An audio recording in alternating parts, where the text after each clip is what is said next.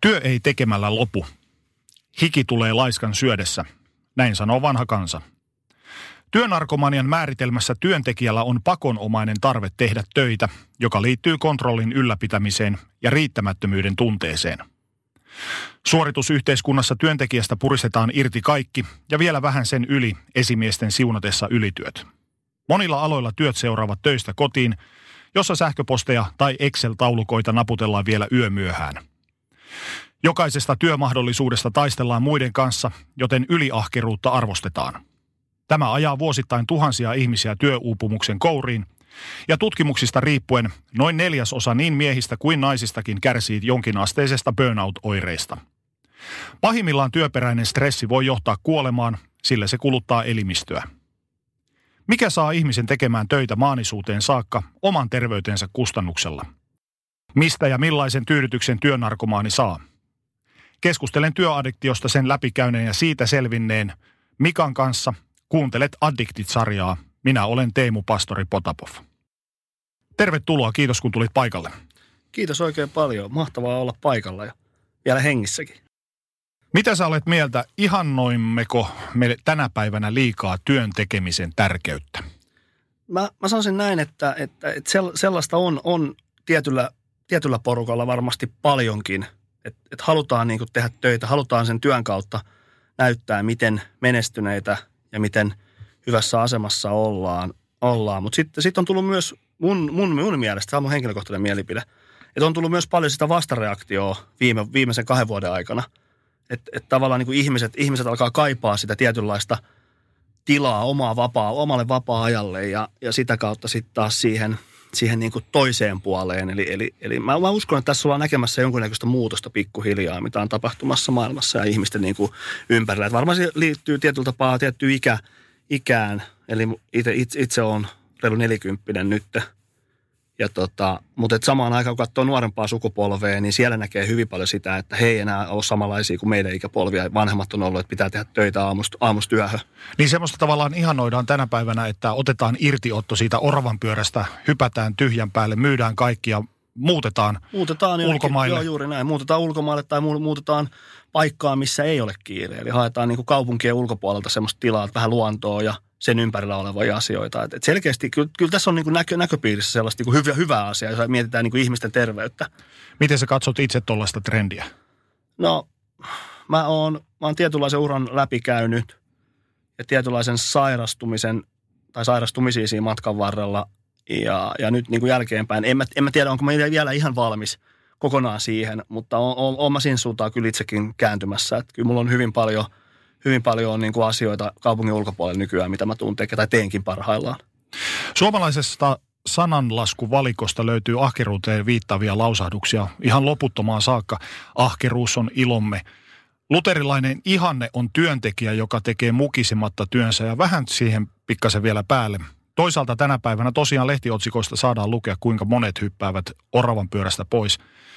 Miten sä katsot tällaista tavallaan jakolinjaa nyt? Pakon kautta rauhoittuneena? No, e- ehkä se niin kuin näin nyt, kun mitä, mitä on sattunut, mennään siihen vähän myöhemmin, niin, niin tavallaan se on, se on tuonut se herätyksen. Että se vaati vaan todella ison iskun tuonne takaraivoon, että et, et, ei, ei kroppa ei kestä, eikä niin kuin tavallaan ei, ei, ihminen, ei, ei ihminen pysty tekemään loputtomasti – Ihminen asia. ei ole kone. Ei, ei se ole kone, vaikka, vaikka aina sanotaan, että ollaan. Et mä niin, niin monta kertaa, kun mä sanoin tuossa vuosien aikana, nuorempana ja vähän vanhempana, että, että, että viikonloppuun ehtii levätä. Että ei, tässä ole niin mitään hätää. Että viikonloppuun levätään ja sitten parhaimmillaan se oli sitä, että haudassa, haudassa niin ehtii, ehtii nukkua. Niin tämähän on tämmöinen aika... klassista. Y- joo. Mutta ei, ei, kun se ei ole sitä. Ei, ei, se on helppo sanoa. Siis ne on sanoja vaan niin valtaosalle ihmisille. Mä sanon, 99 prosenttia mun tuttavapiiristäni heittää niitä puoli vitsillä. Mutta siinä kohtaa, kun sitten napsahtaa jotain, niin sitten se ei olekaan enää vitsi. Niin silloin, kun sulla kaikki on hyvin, niin pystytään sanoa, että kyllä haudassa ehtii nukkua sitten. Mutta sitten kun oikeasti se musta aukko kutsuukin, niin se on semmoinen todellinen herätyksen paikka. On, on, on, se on kyllä sitä. Se on sitä ja se on, sitä on niin kuin vaikea vielä siinä tilanteessa, kun sä et tiedä, mikä sulla on, mutta jotain on sattunut. Niin se niin kuin vaan vähän vielä, siinäkin kohtaa mä itse henkilökohtaisesti, mennään vielä siihen mennä vähän myöhemmin vielä tarkemmin, mutta siinä kohtaa vielä itse – vähän niin kuin silleen hymyilin ja oli silleen, että no ei tässä ole mitään hätää. Mm. Että, tämä on vaan joku pikku jumi ja kaikki on hyviä ja sitten jatketaan taas niin kuin entiseen malliin, mutta sitten ei jatkettukaan. Minkälaiseksi työntekijäksi sä kuvailisit itseäsi? No, mä en ole ikinä, ikinä varmasti ollut, ollut paras työ, niin kuin siis silleen, niin kuin jos mietitään niin kuin substanssiosaamista. Et en, e, en mä voi sanoa, että, että mä olisin niin kuin ihan, ihan niin kuin ylivertainen mihinkään, mutta ahkera mä oon ollut. Et ehkä se ahkeruus on ollut se tietynlainen, että on halunnut tehdä, halunnut näyttää ja halunnut onnistua niissä asioissa, että, että niin kuin mitkä on ohjannut sitä omaa, omaa tekemistä. Ja aina niin kuin on, on ollut tavoitteellinen – ja sitten kun sulle esimiehet mistä tahansa antaa niitä tavoitteita ja sanoo, että tänne pitäisi päästä, niin sitten sinne pyritään niin kuin menee. Et se on vähän semmoinen kunnia-asia. Että kyllähän semmoinen vanhan kansan niin kuin just sanonta, mitä tuossa mainitsitkin, niin kyllähän ne pitää paikkansa siinä. Sitten jos sä oot, mun ehkä tausta on sellainen, että et, et, en, en mä ole saanut mitään kultalusikalla. Mm. Ei mulle ole tuotu mitään hienoa asuntoa ja hienoa niin kuin alkuun mun uralla, vaan ihan itse joutunut niin kuin tekemään asioita.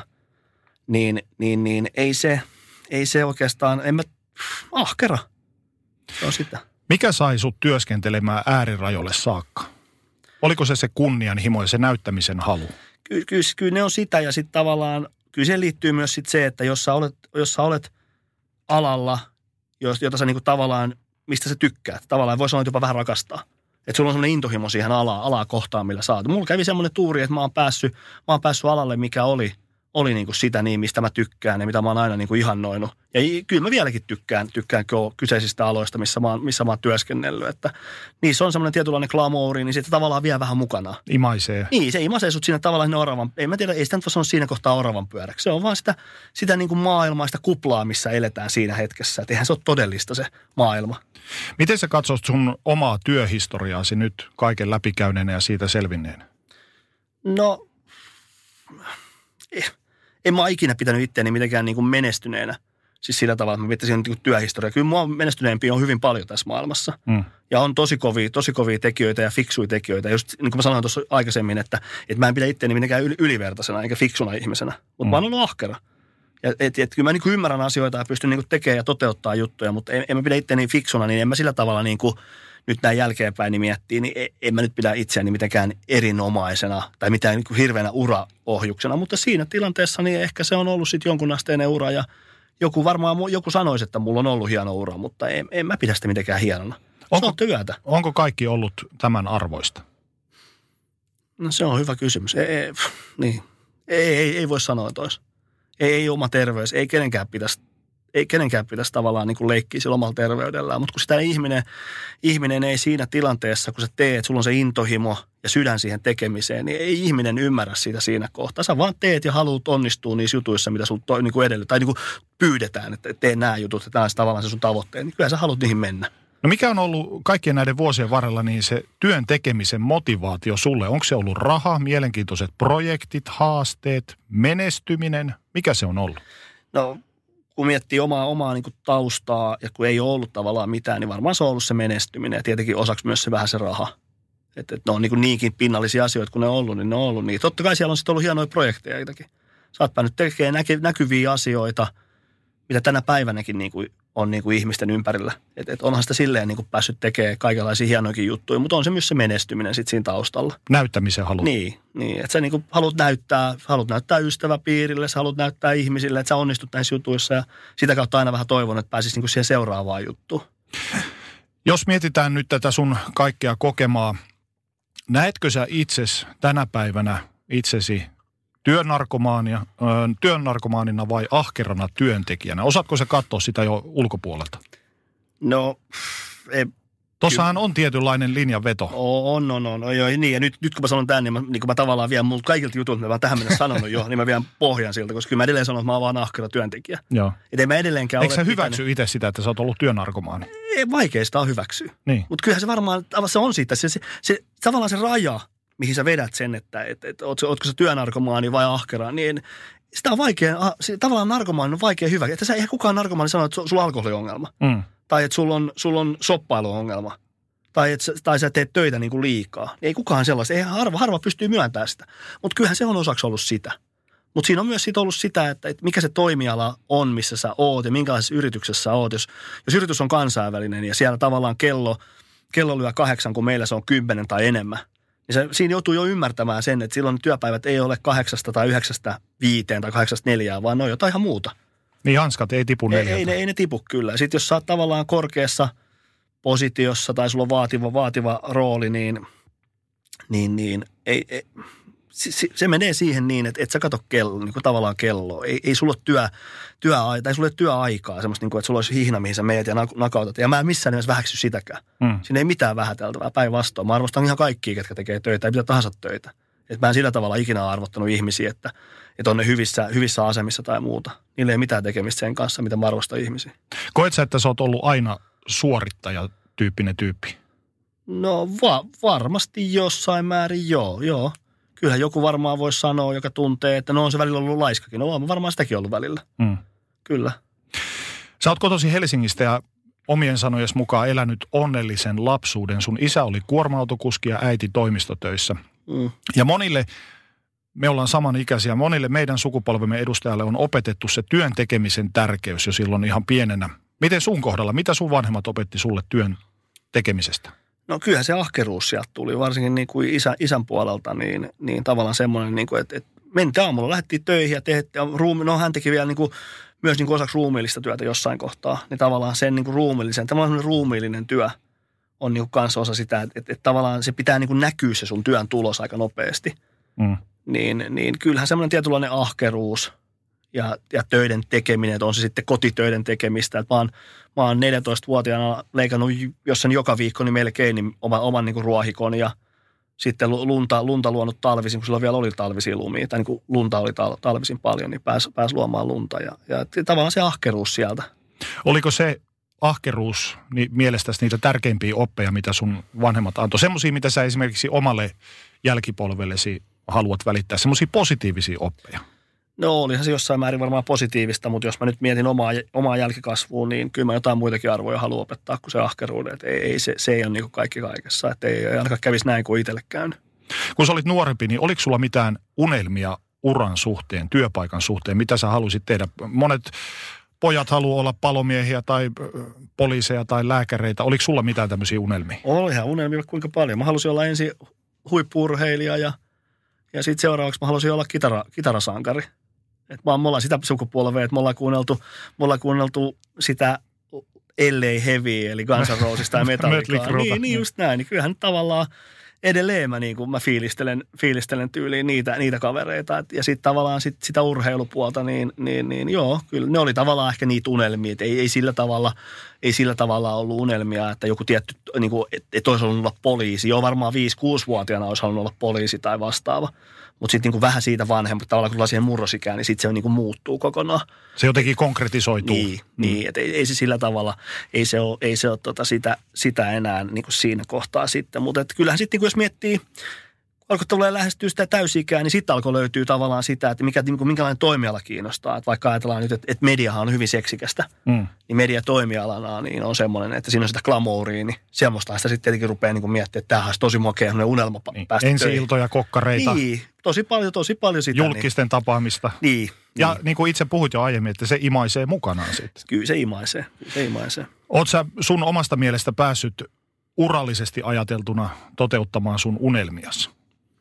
No oo, oo, mä, oo, mä kyllä päässyt niitä jossain määrin tota, toteuttamaan. Mutta aika, aika paljonkin päässyt, joo kyllä, kyllä. Niin kuin, no, tuossa viitattiinkin jo vähän siihen. Mikä on semmoinen kourin tuntuva juttu, mikä sulle on jäänyt tuosta sun uralta sulle käteen? Verkostot, ystävät, mitä kaikkea? Mä, mä sanoisin näin, että, että verkostot varmasti joo, mutta kyllä ensisijaisesti sitten ne ystävät, mitä sieltä on jäänyt. Mm. Semmoisia niin oikeasti ystäväystäviä, niin eihän niitä ole montaa. Mutta, mutta niitä on kumminkin. Ja ne on, ne on niitä niin kuin makeimpia. Että kaikki ystävät, jotka kuuntelee tätä, niin, tai toivottavasti kuuntelee, niin, niin kuin osaa niin kuin myös, niin kuin, että mä arvostan tosi paljon sitä, että mulla on niitä tiettyjä ystäviä jäänyt tuolta matkan varrelta. Myös niin kuin uran aikana. Totta kai lapsuuden ystävät, ne ei häviä ikinä, jos ne on oikeasti sun ystäviä. Ne tavallaan tietää ja ne on siellä taustalla, vaikka sä et olisikaan niin paljon tekemistä, jos sun ura vie sut jonnekin ihan muualle. Mutta silti ne ystävät on siellä. Mutta sitten niin tavallaan sen uran kautta, että et, kyllähän paljonkin sitäkin sitten näkee, tai on, on niin kuin törmännyt siihen, että et, joo, sun kanssa ollaan tosi paljon tekemisissä, kun sä oot sillä itse siinä kuplassa ja saat siinä menovaiheessa ja saat jossain positiossa, että su, susta niin kuin tavallaan on jotain hyötyä ihmisille.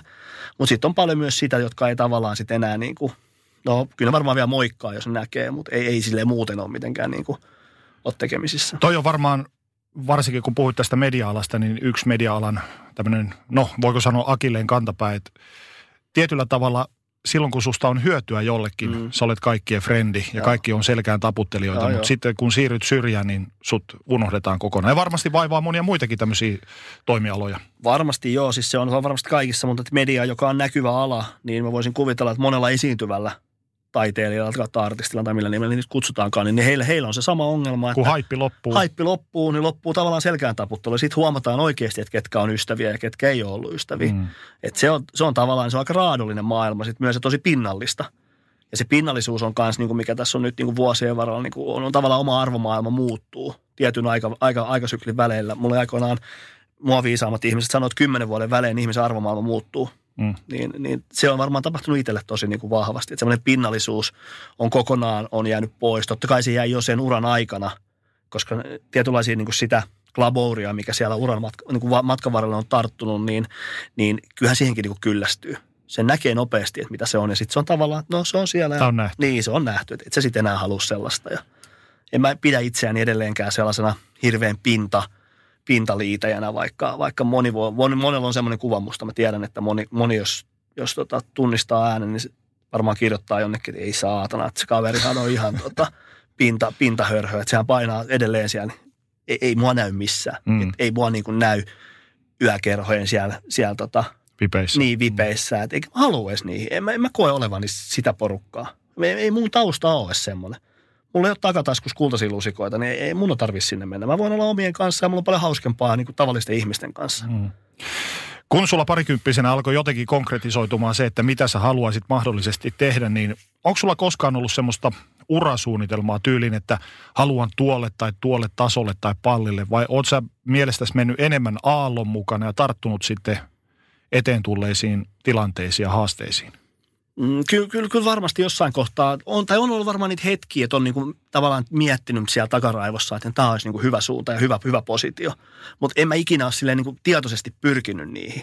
Että kyllä mulla on, mulla on käynyt tuuria matkan varrella, niin kuin aina pitää, aina käy tuuri. Mm. Jokainen, joka menee eteenpäin ja nousee urallaan, niin mä väittäisin, että et, et valehtelee, jos sanoo, että siinä ei ollut yhtään tuuria mukana. Se on ihan sama, mitä tapahtuu, niin jossain kohtaa sulla käy se tuuri, että sä oot oikeassa paikassa oikeaan aikaan – tai avaat suus jossain kohtaa silleen, että joku kuulee tai sitten tavallaan sut niin kuin rekisteröidään sitä kautta. Että on, on tietenkin se toinenkin puoli, mutta kyllä mä sanoisin, että enemmän on ollut sitä semmoista tietynlaista, niin kuin, että on menty siinä aallon mukana ja sitten oltu vaan oikeassa paikassa oikeaan aikaan. Mainitsit, että 14-vuotiaana aloitit työn tekemisen. Se on varmasti meillä, meidän sukupolvella. Mä oon itse aloittanut 12-vuotiaana mainosten jakana ja sä aloitit nurmikon leikkaajana. Joo, joo. Minkälaisia muistoja sulla on noista ajoista? No se oli ihan siis mahtavaa. Kesät oli, kesät oli semmoisia niin kuin, no eihän nuorena, ei siis sulla mitään, ei sulla mitään stressiä. Et sä, et sä stressaa siitä, että sun pitää maksaa vuokra, sulla on sähkölaskut, sulla on puhelinlaskut, sulla on puhelimia. Saat vähän taskurahaa. Niin, se, se, oli, niin kuin, se oli hauskaa aikaa, semmoista niin kuin huoletonta. Tuliko sulla tavallaan vanhempien puolelta tämmöistä kehotusta, että me tekee poika töitä – Joo, kyllä, kyllä se sieltä tuli tavallaan. Se ei se ollut kehotus, vaan se oli niinku oikeastaan käsky. Että sä menet muuten nyt nurmikkoon kuukaudeksi tai kahdeksi kuukaudeksi, saat vähän taskurahaa, ei tarvii niinku Meidän lompakolla niin, käydä. Niin, niin että kun ei varmaan vanhemmilla, ei varmaan eikä ollutkaan niin kuin sillä tavalla ylimääräistä. Että sieltä olisi voinut käydä niin kuin silleen, niin kuin ottamassa ihan niin kuin rajaton luottoa, että mm. päinvastoin. Niin, niin tota, että kyllä se oli sellainen niin kuin ohjeistus kautta käsky, että et, et me ollaan hammattu sulle tommonen homma, me leikkaa sinne kuukaudeksi nurmikkoon, me viedään sut aamuisin töihin – et se oli vielä niin semmoinen, että, että kumminkin vietiin sinne aamuisin ja sitten tultiin hakemaan neljältä. Sitten kahdeksan tuntia painaa nurmikkoa. Se oli ihan mahtavaa aika. Se oli mahtavaa aikaa. Minkälainen työntekijä sä mielestäsi olit noihin aikoihin? No omasta mielestäni tunnollinen ja hyvä. Niin kuin koko ajan. Mitä muuta siihen voi sanoa? Ei, kyllä, kyllä, mä, kyllä mä sanoisin näin, että en mä, en mä ollut sitä, su- tai sitä porukkaa, joka tavallaan meni töihin ja sitten yritti vältellä sen niin kuin loppu, niin kuin tavallaan sen työn tekemistä. mm. kyllä, kyllä mä sitten halusin tehdä sitä ja tavallaan mä oon aina pitänyt siitä, että mä näen – näen sen mun kädenjäljen, että mitä siitä niin kuin syntyi.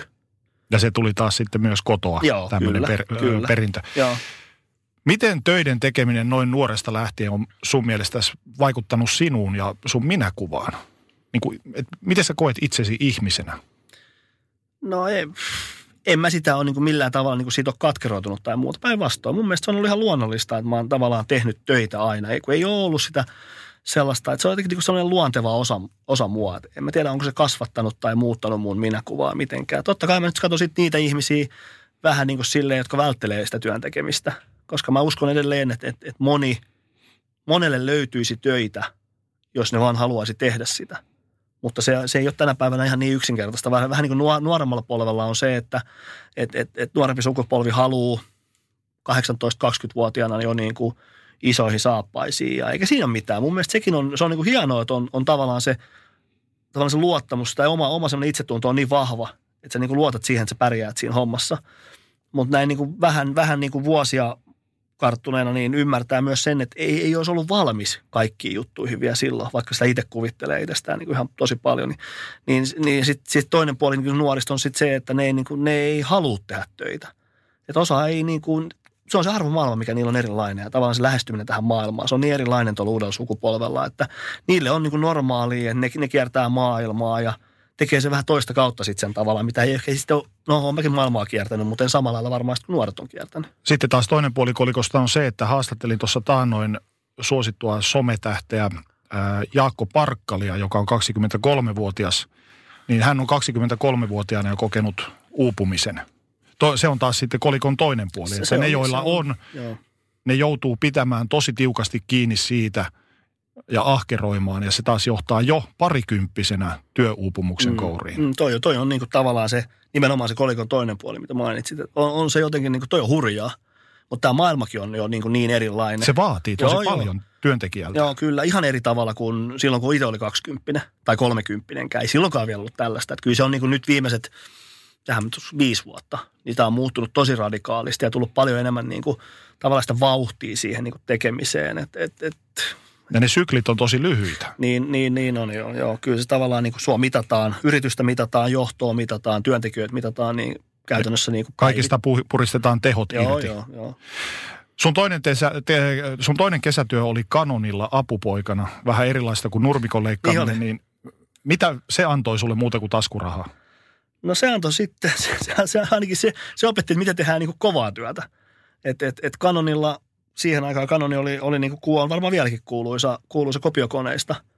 Ja tota, silloin, silloin mä pääsin, pääsin isän kautta, kautta sinne tota, apupojaksi tämmöiselle, tämmöiselle niin kuskeille, jotka kuljetti niitä, niitä kopiokoneita. No 15-vuotiaana poikana, kun sä meet tuommoisen kaverin mukaan, joka on vienyt niitä ympäri ämpäri täällä Helsingin keskustaan, niin kyllähän siinä, siinä niin kuin oppi tavallaan myös sitten ehkä vähän sitä, niin kuin, että, että, että työpäivänä voi ottaa myös vähän rennommin välillä. Mm. Ja sitten sulla on tavallaan ne tietyt jutut, mitkä sun pitää tehdä. Eli tässä tapauksessa on niitä kuljetuksia vielä, niitä kopiokoneita paikkaan A ja B ja C, mutta sitten mitään muuta ei tarvinnut kyllä tehdä. Että tavallaan sit sen, sen oppi myös siinä, niin kuin, että, että pitää myös osaa ottaa rennosti aina, aina niin kuin työn välillä siinä työn, työn, työnteon lomassa. Ja se oli ihan hauskaa aikaa ja siinä oppi myös sen ruumiillisen työn. Niin kuin.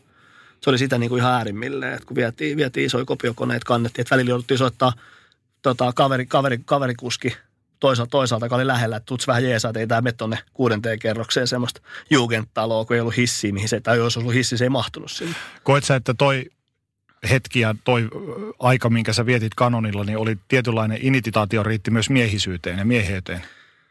En, no varmaan joo, mutta en mä sitä ainakaan tietoisesti oikein. En mä ikinä tietoisesti niin miettinyt, että mun pitää olla jossain miehisissä ammateista, että mun mm. miehisyys kokisi jonkunnäköisen kolauksen – siitä, että mä, mä olisin vaikka kaupassa hyllyttämässä. Ei mulla ole sellaista ikinä ollut. Että, että ainakaan mä en ole itse tietoisesti kokenut sitä, että mä olisin niin kuin voinut sanoa, en tähän päivään mennessäkään. Se, että, että mulla, mulla, mulla ei ole partaa tai että, että mulla ei ole isoja lihaksia, niin so what? Ei, ei, ei ne mua mittaa mun miehisyyttä millään tavalla. Sä oot aina pitänyt koulutusta arvossa ja sä oot valmistunut AMKsta ja nykyään opiskelet Jyväskylän yliopistossa, niin mitä opiskeleminen on merkinnyt sulle? No eihän tuo on kovin, kovin kaksista, että jos myös miettii, niin ei ole, olisi pitänyt mennä, olisi pitänyt mennä kauppakorkeeseen. Mä kävin vapaa avointa, avointa, avointa vähän aikaa, mutta ei sekään tavallaan sitten niin luonnistunut. Mutta kyllähän se opiskelu siellä taustalla on, on niin semmoinen lisäarvon tuottaja sulle – se ei sua opeta mihinkään työhön, tai voi varmasti tiettyihin ammatteihin jo, mm. juristiksi, lääkäriksi, ihan, ihan varmasti. Mutta sitten taas niin kuin toisaalla, niin ei se, ei se koulutuskaan niin kuin ratkaise sitä kaikkea, mutta se tuo kyllä sitten se, tavallaan semmoisen niin kuin, sä opit, opit niin kuin näkemään asioita monesta niin kuin, niin kuin lähtöku, lä, niin kuin tavallaan monesta tulokulmasta siihen tekemiseen. Niin kyllä, kyllä mä niin kuin kaikille sanoisin, että kyllä sitä opiskelua kannattaa tehdä, mutta ei sitä, kannata, ei sitä välttämättä tarvitse tehdä kaikkea niin kuin nuorena ja silleen putkeen. Koska mm. sitten sulla tavallaan jää se – että sä et osaa niin kuin hyödyntää sitä sun opiskeluas siinä työn tekemisessä samalla lailla, kun sä voisit oppia sen sitten vähän niin kuin eri, eri niin kuin, käy, ensin tekee jotain, ehkä vähän töitä siihen niin kuin rinnalle tai sitten siinä vähän yli ja sitten taas menee tekemään niin kouluun. Mutta tämä on pirullinen kierre. Mm. Muun muassa mulle on käynyt niin, että sitten kun pääsee työelämään, niin se edelleen imaisee se mukaansa. Imaise, joo, ja sitten kun sä alat tienaamaan rahaa, mm. niin siitä on vaikea enää tinkiä ja palata siihen tonnikala pasta mm-hmm. riisilinjalle. Niin, niin se, on, se on juuri näin.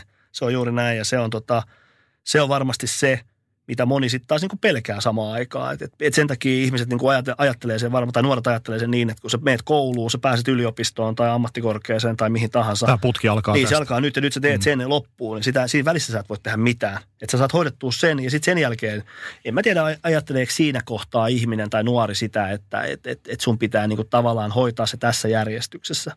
Ehkä se vaan kuuluu siihen, että miten tavallaan ympärillä mitä tapahtuu, niin sä tavallaan teet sen samalla lailla kuin mitä ympärillä tapahtuu. Et ei, ei niin kuin se, sen niin kuin, tavallaan niin kuin toista kautta kulkeminen, niin niitä on paljon vähemmän, mutta kyllä mä niitä tiedän. Mun, mun ystäväpiirissä on myös muutamia semmoisia, jotka on vähän vanhemmalla iällä ja päätynyt äärimmäisen niin kuin hienoihin juttuihin silti.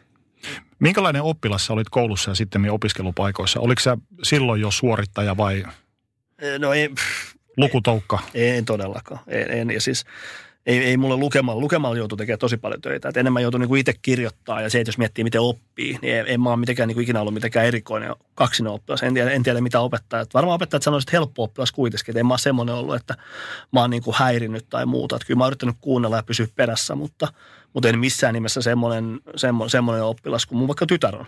Mitä mm. mä ihmettelen tänä päivänä suuresti, että musta tuntuu, että se, hän, ei niinku, hän lukee tosi vähän ja silti hän niinku menee koko ajan läpi. Omaksuu asioita. Joo, joo, todella. Et, et mä en tiedä, mistä, mistä tämä kyseinen niinku, juttu on tullut, mutta jostain, jostain hän on niinku, to, saanut se varmaan äitiltään, mikä on hyvä asia.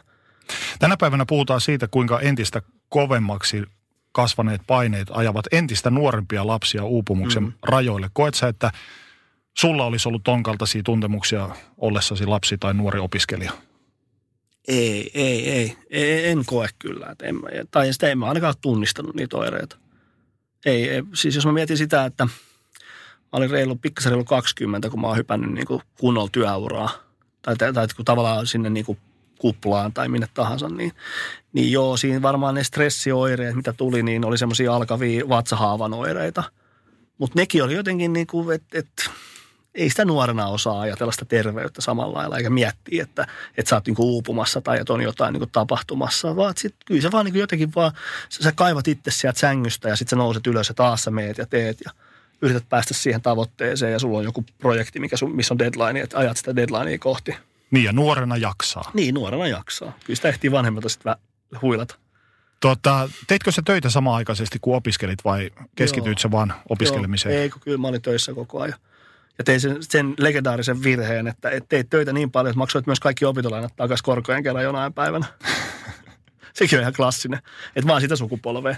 Että ei, ei mulla ole ollut sitä, että mulla on joku antanut rahaa, että ei sun tarvitse muuta kuin opiskella.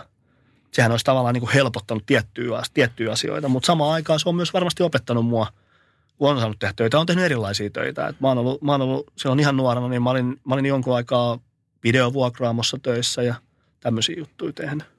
Mutta toihan tavallaan on se ihanne, mitä me halutaan yhteiskunnassa korostaa, että tehdään kovasti töitä ja opiskellaan samalla. Me luetaan lehdistä semmoisia heerostarinoita, kuinka yksinhuoltaja äiti opiskelee samanaikaisesti kahta korkeakoulututkintoa ja on johtoportaan töissä ja sitten kasvattaa kahta lasta. Joo. Ja ne on semmoisia tarinoita, mitä me ihannoidaan. Mm. Niin. Ehkä pitäisi ihannoida, tai ehkä niin kuin tavallaan, mutta se on myös median niin kuin omaa syytä. Tavallaan mediahan haluaa huomiohakoisesti tehdä asioita ja juttuja ja kirjoittaa tavallaan, että, että ne saa niin lukijoita. Ja, no to, se on sitten toinen tarina, mutta, mutta tavallaan se, että pitäisi tuoda tämän kaltaisiakin niin juttuja. Ja niitä mm. epäonnistumisikin pitäisi osaa niin kertoa. Että ei siinä epäonnistumisessa ole mitään pahaa. Ihminen epäonnistuu lähestulkoon, jos ei viikoittain, niin aika lähellä tai toivottavasti, koska silloin sä oot ainakin yrittänyt tehdä jotain. Että se voi onnistua. Mä sanoisin, että tämmöinen startup-maailma, mikä on tullut nyt tähän trendikkäästi viimeisen kymmenen vuoden aikana ja ollaan, niin kuin Suomi, on, Suomi on hyvä siinä – siinä niin kuin uuden kokeilun, kokeileva, kokeileva kulttuuri, niin sitä pitäisi tuoda enemmän. Se tavallaan niin kuin kertoo niistä epäonnistumisista. Et ei, ei se ole sitä, että, että me tässä tai meidän ympärillä olevat ihmiset, niin jokainen onnistuu siinä, että ne kehittää jonkun jutun ja sitten on niin kuin, nousee sitä kautta niin kuin maailmanmaineeseen, vaan valtaosalla tulee niitä pettymyksiä ja epäonnistumisia siellä matkalla. On se sitten työ tai privaattielämä tai mikä tahansa. Mutta niistä konkurssiin menneistä firmoista ei puhuta, vaan puhutaan siitä suuresta onnistumisesta. Niin, Sama asia kuin esimerkiksi peliaddikti ei puhu niistä Hävin- häviöistään, hävitty, vaan puhu pelkästään voitoistaan. Niin, se on, se on tavallaan se, se on vähän tämän nykyyhteiskunnan ja tämän, mitä tämä teknologia on mahdollistanut, sen, sen myös osaksi varmasti sen vika. Että jos me mietitään niin kuin sosiaalista mediaa ja sitä, niin kuin, että mitä, mitä ihmiset sinne laittaa, niin kuinka moni sinne laittaa oikeasti sitä, kun su- sulla on ripuli ja sä istut paskalla? Ei kovin moni oikeasti. Mm. Eikä sinne, ei siellä kerrota sitä, että, että mä sain tänään huudot mun pomolta. Okei, sitä ei varmaan uskaltaisi kertoa, koska silloin pomo näkisi ja Mm. tiedetään, mitä siinä käy. Mutta mut, mut tavallaan se, että, että kun se ei ole sitä niin kuin, tavallaan sitä pintaa, se on sitä pintaa. Mm. Ja kun se, pin, se pinta on, riippuen siitä ihmisestä ja tavallaan siitä ihmisen niin kuin arvo, arvomaailmasta, niin se pinta on, sen osuus on, on mitä se on. Joillain se on tosi iso, joillain se on niin kuin 100 prosenttia. Ja sitten on tavallaan se, että et, et, et se, niin kuin se tavallaan sen pinnan alapuolelle ei pääse eikä sitä näe kukaan. Et voi olla, että lähiystävät näkee, voi olla, että kukaan ei näe sitä. Et, et mä oon huomannut omasta lähi, lähipiiristä nyt niin kuin niistä lähimmistä ystävistä, niin kyllä ne, niin kuin ne keskusteluaiheet on viimeisen kolmen, neljän vuoden aikana niin mennyt paljon syvemmiksi. Paljon enemmän keskustellaan siitä, että on käyty terapeuteilla, juttelemassa ja puhumassa tavallaan omista ongelmista. Ja sit sä oot ihan silleen, että miksi sä aikaisemmin sanonut? No ei, ei ole ke, ei kehdata. Mm. Tavallaan pelätään sitä, että ollaan jollain tavalla huonompia siinä. Heikompia. Niin, heikompia ja sitten jotenkin, niin kuin, että sua katsotaan vähän kierroon. Mulla on aivan sama, miten mua katsotaan. Mm. Et, Koet sä, että sun koht, kokema kohtalo on pysäyttänyt sun ympärillä olevia ihmisiä? No mä toivon, että on. Mä, mä, mä oikeasti mä toivon, mä oon, no me mennään siihen kohta, mutta ennen kuin mä, ennen kuin mä paljastan liikaa, niin se lääkäri, silloin kun jotain tapahtui, niin lääkäri sanoi mulle, että hän ei tiedä, hän ei tiedä, että minkä takia sä saat kolmannen mahdollisuuden. Mm. Mä, siis mä oon kolmannella kierroksella jo tässä maailmassa. Niin, niin, niin. Sitten sit kun me niinku sitä pohdittiin siinä yhdessä, me, meikäläinen sairaalapedissä ja lääkäri siinä vieressä, ja se sanoi vaan, että, että pidä, pidä nyt huoli itsestäsi. Ja tavallaan, niin sitten kun tämän kertoo niin kuin ystäväpiirille, ja, lähi, ja ei lähipiirille, vaan kaikille ihmisille, ketä tapaa, ja tavallaan se tulee puheeksi. Niin kyllä, kyllä, se, niin kuin, kyllä mä sanon, että kyllä se vähän niin kuin toivottavasti vaikuttaa. Ja mä nyt on kuullut ja tiedän, että, että moni, moni ystävä on käynyt sen jälkeen verikokeissa ja Mm. mitannut ehkä vähän verenpainetta ja ottanut verenpainelääkkeet. Ja mä oon kaikille sanonut, että ainoa mitä teen, te on terveys. Mitään te ette täältä mukaan viet. Se on ihan sama, miten paljon sulla on omaisuutta, miten hienoja autoja sulla on, miten hienoja juttuja sun ympärillä on. Niin sitten siinä kohtaa, kun sä makaat siellä sairaalassa, niin niille ei ole mitään väliä. Kukaan ei, sä, sä et voi tehdä niille mitään. En mäkään siellä sairaalassa niin ensimmäisen miettinyt, että no mitähän, mitähän tota nyt, että mitähän, mit, mitähän niin kuin, paljonhan mulla on tilin rahaa, mitä mä voisin ostaa tai mitä mä voisin tehdä. Ei, ei, ei ne tuu siellä mieleen. Et Siellä sä mietit ensimmäisenä, sä mietit sun tytärtä, sä mietit sun koira, tavallaan niin kuin tärkeitä asioita. Ne sulla on, niin kuin, niistä on ainoa milloin väliä. Millään muulla ei ollut väliä siinä kohtaa. Mutta mä oon jähtynyt, monta kertaa jäänyt pohtimaan sitä, että kun toiselle ihmiselle kertoo vaikka omasta kohtalostaan, mitä on käynyt läpi. Toinen kuuntelee, voi vitsi, voi kauheeta, onpa hirveetä, pakko tsemppaa ja sen jälkeen se unohtuu ja sä palaat takas siihen samaan rumbaan, mikä sulla oli aiemmin. Se on varmasti, että se, se joo, mä uskon, että se niin kuin, sikä osalle noin. Se on ihan selvä asia. Mm. Eihän kaikki sitä niin kuin ota. Mutta että mä toivon, että... että Ja ihminenhän ajattelee, anteeksi mä keskeytän, mutta ihminen ajattelee, että ei tämä mulle satu. niin, niin, niin, mäkin ajattelin. Niin. Että, että sä kun sä luet, sä luet mä siis jokaisesta, joka viikko mä pystyn lukemaan näitä tarinoita, mikä mulle on itselle käynyt samalla lailla, kun on käy ihmisille koko ajan. Ja se, miten hyvä tuuri mulla on käynyt, niin en mä tiedä syytä siihen. Ja mä tiedän, että, että kaikki me luetaan niitä samoja tarinoita ja sitten ollaan silleen, että no ei tämä mulle satu. Niin mäkin ajattelin. Mm. En mä, siinä hetkessä, kun mä makaan siellä sairaalassa, niin mä en silloinkaan uskonut, että, että tavallaan mulla olisi mitään vakavaa. Ja varsinkaan sitten se, mikä se oli se tuomio, mikä tavallaan lääkäri tuli ilmoittaa mulle. En, en mä niin kuin, mulla toimi kaikki ihan hyvin, siis niin kuin päässä toimi kaikki hyvin. Niin et sä niin kuin ajattele, että sulla on mitään vakavaa. Ei, mä se, niin kuin, että, että vähän sitä edelleen hymyilytti ja mä olin lähes kotiin, kun mä menin sairaalaan päivystykseen ja muuta, niin ei Mutta sä oot ihan oikeassa. Ei, ei kaikki, kaikki ajattelee ja uskoo, että on voittamattomia. Mutta kun ei kukaan ole. Miten sun vapaa-ajan, äh, vapaa-ajan käyttösi jakaantui työn ja sen vapaa-ajan välillä, kun sä valmistuit AMKsta työelämään? Seurasko silloin jo työt kotiin saakka? On ne seurannut, seurannut aina jo. Alusta saakka? On, on, on seurannut kyllä. Kyllä siis jos mä mietin, mietin sitä, että mä hyppäsin, mä hyppäsin alalle, alalle niin kuin koulusta, niin, niin kyllä se, jos se nyt se ensimmäinen puoli vuotta, vuosi ollut sitä, että ne oli niin kuin mukana, niin kyllä ne sitten niin viimeistään kahden, kolmen vuoden sisällä ne, ne, ne rupesi tulee niin kuin silleen, että sä teit, sä teit, sulla oli, tie, sulla oli kannettava kone, minkä sä olet aina mukaan, ja sitten sä tavallaan naputtelet meille, mihin sä et ole vastaa, sä teet asioita, mitä sä et ehtinyt tehdä, sä teet niin kuin presentaatioita seuraavan päivän palvereihin, mitä sä oot ehtinyt tekemään, niin kyllä ne, kyllä ne seuraa sua mukana. Miten sun urakehitys lähti kulkemaan AMKsta valmistumisen jälkeen?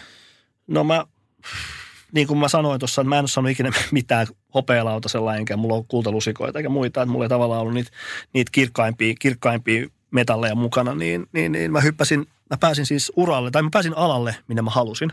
Mm. Ja missä oli sitä glamouria, niin suoraan käytännössä koulu, koulun penkiltä niin, että mä oikeastaan mikä jos se nyt ihan väkisin, niin melkein niin ilmoitin mun silloiselle esimiehelle, että mä haluan tänne töihin, että mä en halua palkkaa, että sulla ei ole mitään riskiä, että aina mä oon täällä vaikka kesän ilman palkkaa ja sitten katsotaan, että jos mä pärjään ja mä oon saanut opittua asioita, niin sit sä voit tota, palkata, mutta jos sitten olisi niinku sellainen tilanne, että pystyy palkata. No se kelpasi. Mä sain lounasseteli joka päivä. Et kuinka moni nykypäivänä niin tulee lounassetelipalkalla mm.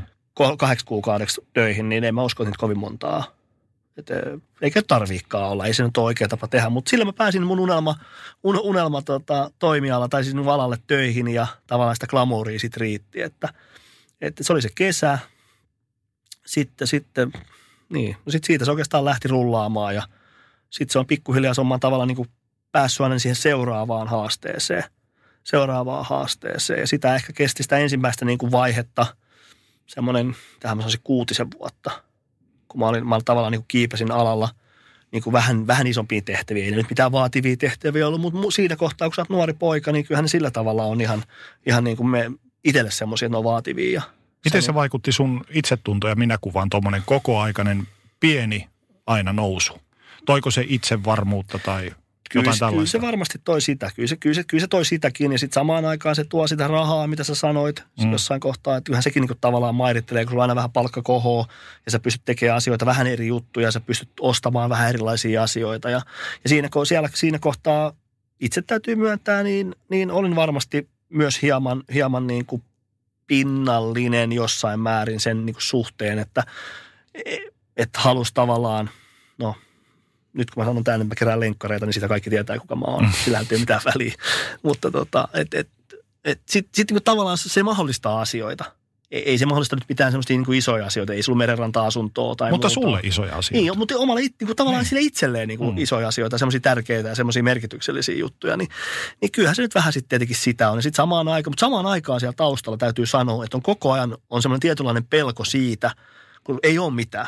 Että mitä jos Mä menetän kaiken. Just näin. Mm. Just näin. Mitä jos? Se on niin se, että sitä aina välillä sitten, ei ehkä siinä alkuvaiheessa vielä, mutta sitten tavallaan kun sä kiipeät ylemmäksi ja ylemmäksi ja ylemmäksi, niin sieltähän on helppo sitten tulla alas. Ja kyllä sua niin kuin halutaan se, että myös tökkii vähän, että jos sä tulisit sieltä nopeammin alas.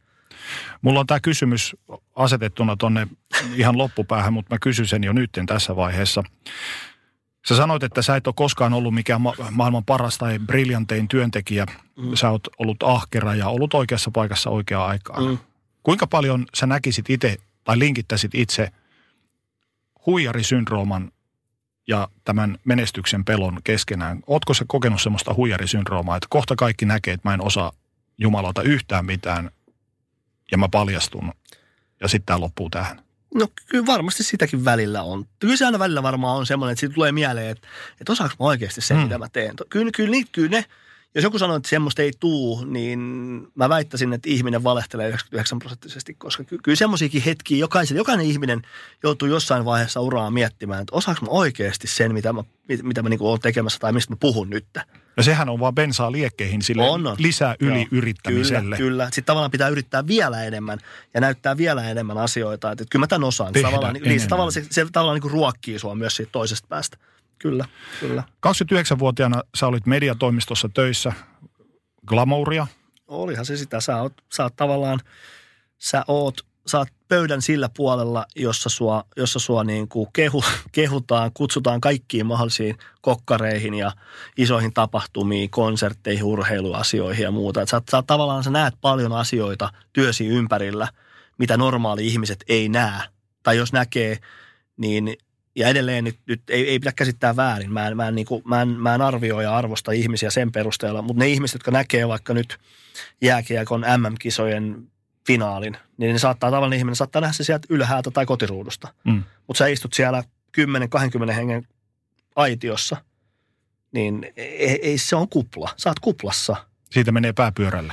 No jo, joo, joillain tai varmaan. Että jos mietitään sitä, että kuinka paljon me luetaan niin kuin kaksikymppisistä huippurheilijoista ja niin kuin isoista, isoista niin kuin artisteista, jotka on preikannut, niin kuinka monella niillä on mennyt se, tavallaan se, niin kuin se yläkerta sekaisin siitä mm. ympärillä tapahtuvasta niin kuin muutoksesta, niin joo, varmaan jossain määrin.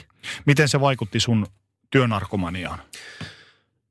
No, en, en, en mä voi sanoa, että se olisi vaikuttanut siihen. Ei se, sitä kesti hetken ja sitten pikkuhiljaa sä niin huomaat, että, että nämä joka viikko ja joka, joka viikko tiettyjen päivänä on tietyt jutut vähän kärjistää niin niitä kokkareita, niin ei tässä siihen enää sitten jaksa lähteä. Ne on nähty aika niin parin kolmen vuoden sisällä.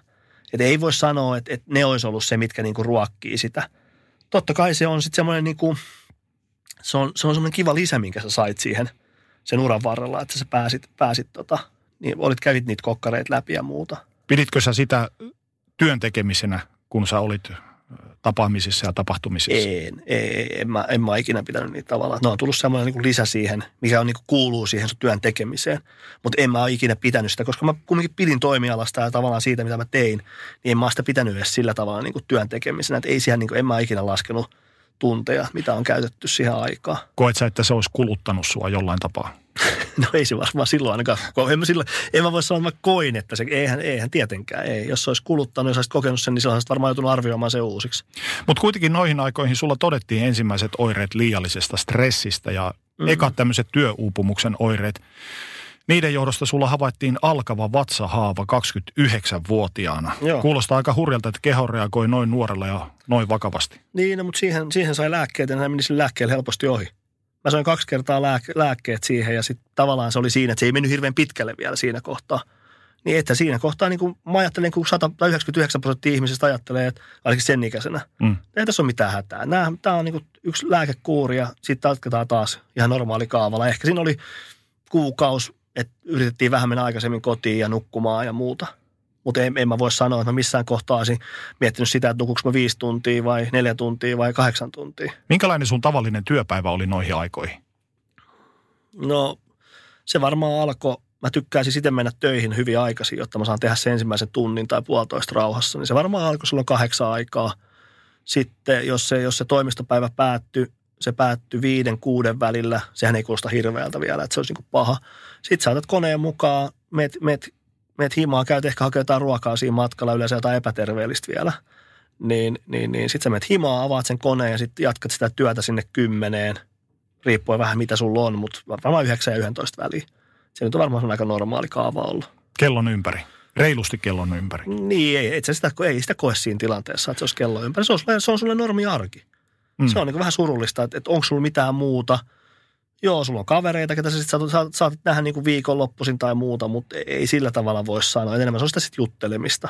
Että et, et sä kävisit jossain, niin ei etene. Et töitä niin, joo, on se varmaan jossain määrin sitäkin. Oliko sä ennen tuota vatsahaavaa tuntenut mitään erikoista uupumista, stressioireita, oireita, mitään tuollaista? Ei, en, en, ei mulla tavallaan, niin kuin, että mulla, mulla reagoi siihen aikaan ainakin vatsa siihen. Mm siihen tota stressiin. Että se oli enemmän stressasi niin kuin vatsalla, että en niin kuin millään tavalla, niin kuin, että olisi niin kuin yläkerta millään tavalla niin kuin tuonut semmoista uupumisen merkkiä. Ei mulla mitään sellaisia ollut. Enkä mä sitäkään kokenut uupumisena. Mm. Se oli enemmän ehkä se vaan, että mä stressaan, että oli niin paljon tavallaan juttuja, niin sitten niin tavallaan se stressi kasaantuu. Mutta senhän huomaa myös sitten, niinku, huomasi varmaan niinku siitä, että kun jäi lomille, niin sitten sit tavallaan niinku stressi laukee kun sä jäät lomalle. Sä tulet kipeäksi. Niin. Ja tämähän on todella, se on, se on, to, todella se on monella. Varmasti, joo, mm. kyllä. Joo, kyllä. Mutta tuossa kuten aiemmin jo totesin sitä, että työuupumuksessa ää, elimistö kuluu nopeammin ja tämä on taas yksi mm. oire ja nä, näyte siitä, että se vaikuttaa ihmiseen. Joo. Pysäyttikö toi sua millään tavalla? Sä sanot, että muutama kerran lääkkeet naamaa ja eteenpäin painettiin. Painoiko yhtään jarrua tai yrititkö vähän kontrolloida sitä omaa tekemistä? Ei siihen aikaan tunne, ei, ei ollut edes jarrua että sä niinku, ei, ei, ei sitä niinku, ehkä sitä ajattelee niinku moni, moni suomalainen mies ja varmaan ulkomaalainenkin mies ajattelee, että, että me ollaan voittamattomia. Mm. Ei, siinä, ei, ei, ei, ollut mitään, ei mitään jarrusteluista tietoa. Ja silloinhan sitä teet, silloin jaksaa tehdä. No, nyt tämä alkaa kuulostaa ihan hyvältä. silloin, silloin jakso tehdä, että kyllä sitä ehtii sitten lepää. Kyllä sitä aina ehti lepää jossain, kun mä en tiedä missä kohtaa sitä se lepäsi, kai sitä lepäsi jossain kohtaa. Minkälaista sun työn jälkes oli noina aikoina? Sä pääsit kumminkin etenemään koko ajan, niin Niin kai, Oletettavasti se oli ihan hyvä. Niin, näin, näin. Se pitäisi kysyä joltain esimieheltä, että mitä mieltä esimiehet on. On mulla on mul edelleen CVssä suosittelijoita tuolta, tuolta ajalta. Mm. Tuolta ajalta on itse asiassa, ja mulla on hyvä ystävä on tuolta ajalta. Todella hyvä ystävä on, on niin kuin siltä ajalta, asuu, asuu Tukholman päässä, mutta ihan loistava, loistava kaveri. Ja kyllä me niin kuin molemmat ollaan kyllä kasvettu niistä ajoista. Että Mikä sua liikutti eteenpäin? Ehkä se oli sitten siinä aikaa vielä se tavallaan se, kun sä, sä niin kuin arvostit sitä, että sä pääset sillä alalla, missä sä niin kuin, mi- mistä, mistä sä saat kiksejä sit työstä, niin sä tavallaan pääset eteenpäin. Ja sitten sit mut siihen aikoihin varmasti tuli se ensimmäinen tavallaan niin kuin semmoinen niin kuin alan vaihto. Se niin kuin tavallaan mä hyppäsin pöydän toiselle puolelle. Niin, niin, niin se oli varmaan sitten se ura, mitä mä siinä kohtaa vielä ajoin niin kuin vahvasti eteenpäin. Oli, se- täytyy se, oli se, varmasti se ura, joo. Oliko sulla näyttämisen halua jos oli, niin kenelle?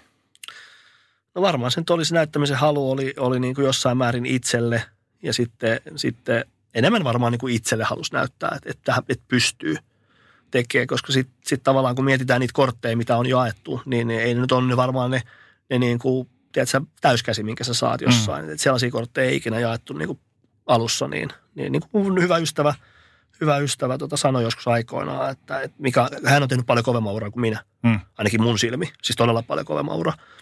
Ja- Niin hän sanoi vaan, että, että se miten hän niin kuin näkee, kun hän tuntee mut ihan pienestä asti, niin hän niin kuin sanoi sitä, että, että kyllä, kyllä meillä on Toni oikeasti, me ollaan tehty tosi kova duuni sen eteen, että me ollaan molemmat päästy tänne, koska meillä ei kummallakaan ei ollut sellaisia kortteja, millä olisi ehkä pitänyt päästä.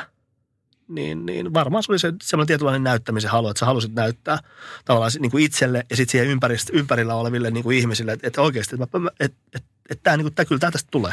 Miten sun vanhemmat katsoi sun urakehitystä? No ei ne ole siitä sillä tavalla niin kuin ollut kiinnostuneita. Ei ne ole niin kuin ollut ura-ihmisiä kukaan ikinä, niin ei, ei, ei ne ole siis. Ei, tai sun ole, työvalintoja esimerkiksi? ei ne varmaan siis tiedä, mitä kaikkea mä oon tehnyt. Okei. Okay. On, kyllä nyt varmaan jossain määrin tietää, mutta et ehkä mä oon vähän kasvanut sitten, kun sitten niin kuin mä muutin 17-vuotiaana pois kotoa, niin kasvanut vähän niin kuin sitten taas erilleen Mm. sillä tavalla, että ei ole niin läheiset välit. Että kyllä me keskustellaan, mutta se on enemmän semmoista ehkä pinnallista keskustelua. Muutama vuosi tuon mediatalon mediatoimiston jälkeen sä siirryit vastuullisempaan tehtävään isoon mediatalon sisältöpuolen hommiin. Minkälainen vaikutus sillä oli työaddiktiosi? No sehän on sitten tavallaan, se alkoi olla jo niin näkyvä, näkyvä rooli niin kuin tämän, tämän maan rajojen sisällä, että, että tavallaan sehän ehkä vähän kiihdytti vielä sitä, sitä näyttämisen halua ja sitä niin kuin onnistumisen halua siinä, että, että mulla, oli, mulla, on, mulla on aina ollut joitain poikkeuksia lukuun ottamatta niin hyviä, hyviä esimiehiä ympärillä. Niin tavallaan onhan nekin osannut sitten tavallaan niin kuin motivoida mua sillä, sillä niin kuin siihen näyttämiseen ja niin kuin onnistumiseen. Mutta mut edelleen täytyy muistaa, että se ala, millä on ollut, puhutaan sisällöstä, mitä tämäkin on, siis tämä on sisältöä, niin, niin, niin on tämä vähän, tässä on vähän semmoinen tietynlainen kupla ympärillä. Mm. Me ollaan sillä semmoisella alalla, jo, josta tavallaan niin kuin kaikki ihmiset lukee, ne näkee, ne kuulee, niin siinä on semmoinen glamouri ympärillä koko ajan. Niin, niin oliko ne työt, jos mä mietin nyt, kun mä oon vaihtanut niin kuin alaa käytännössä kokonaan, niin oliko ne työt sellaisia niin, kuin niin vaativia kuin ne on tänä päivänä? Niin ei, ei ne varmasti sitten kuitenkaan ollut. Et se, on, se on strategisesti niin, ei, ei ehkä kuormita niin paljon sitten taas ihmisiä. Tiesit sä itse silloin, kun vaihdoit työpaikkaa ja hyppäsit noihin saappaisiin, että mihin sä olet menossa ja tiesitkö sen, että mitä se tulee vaatimaan sulta?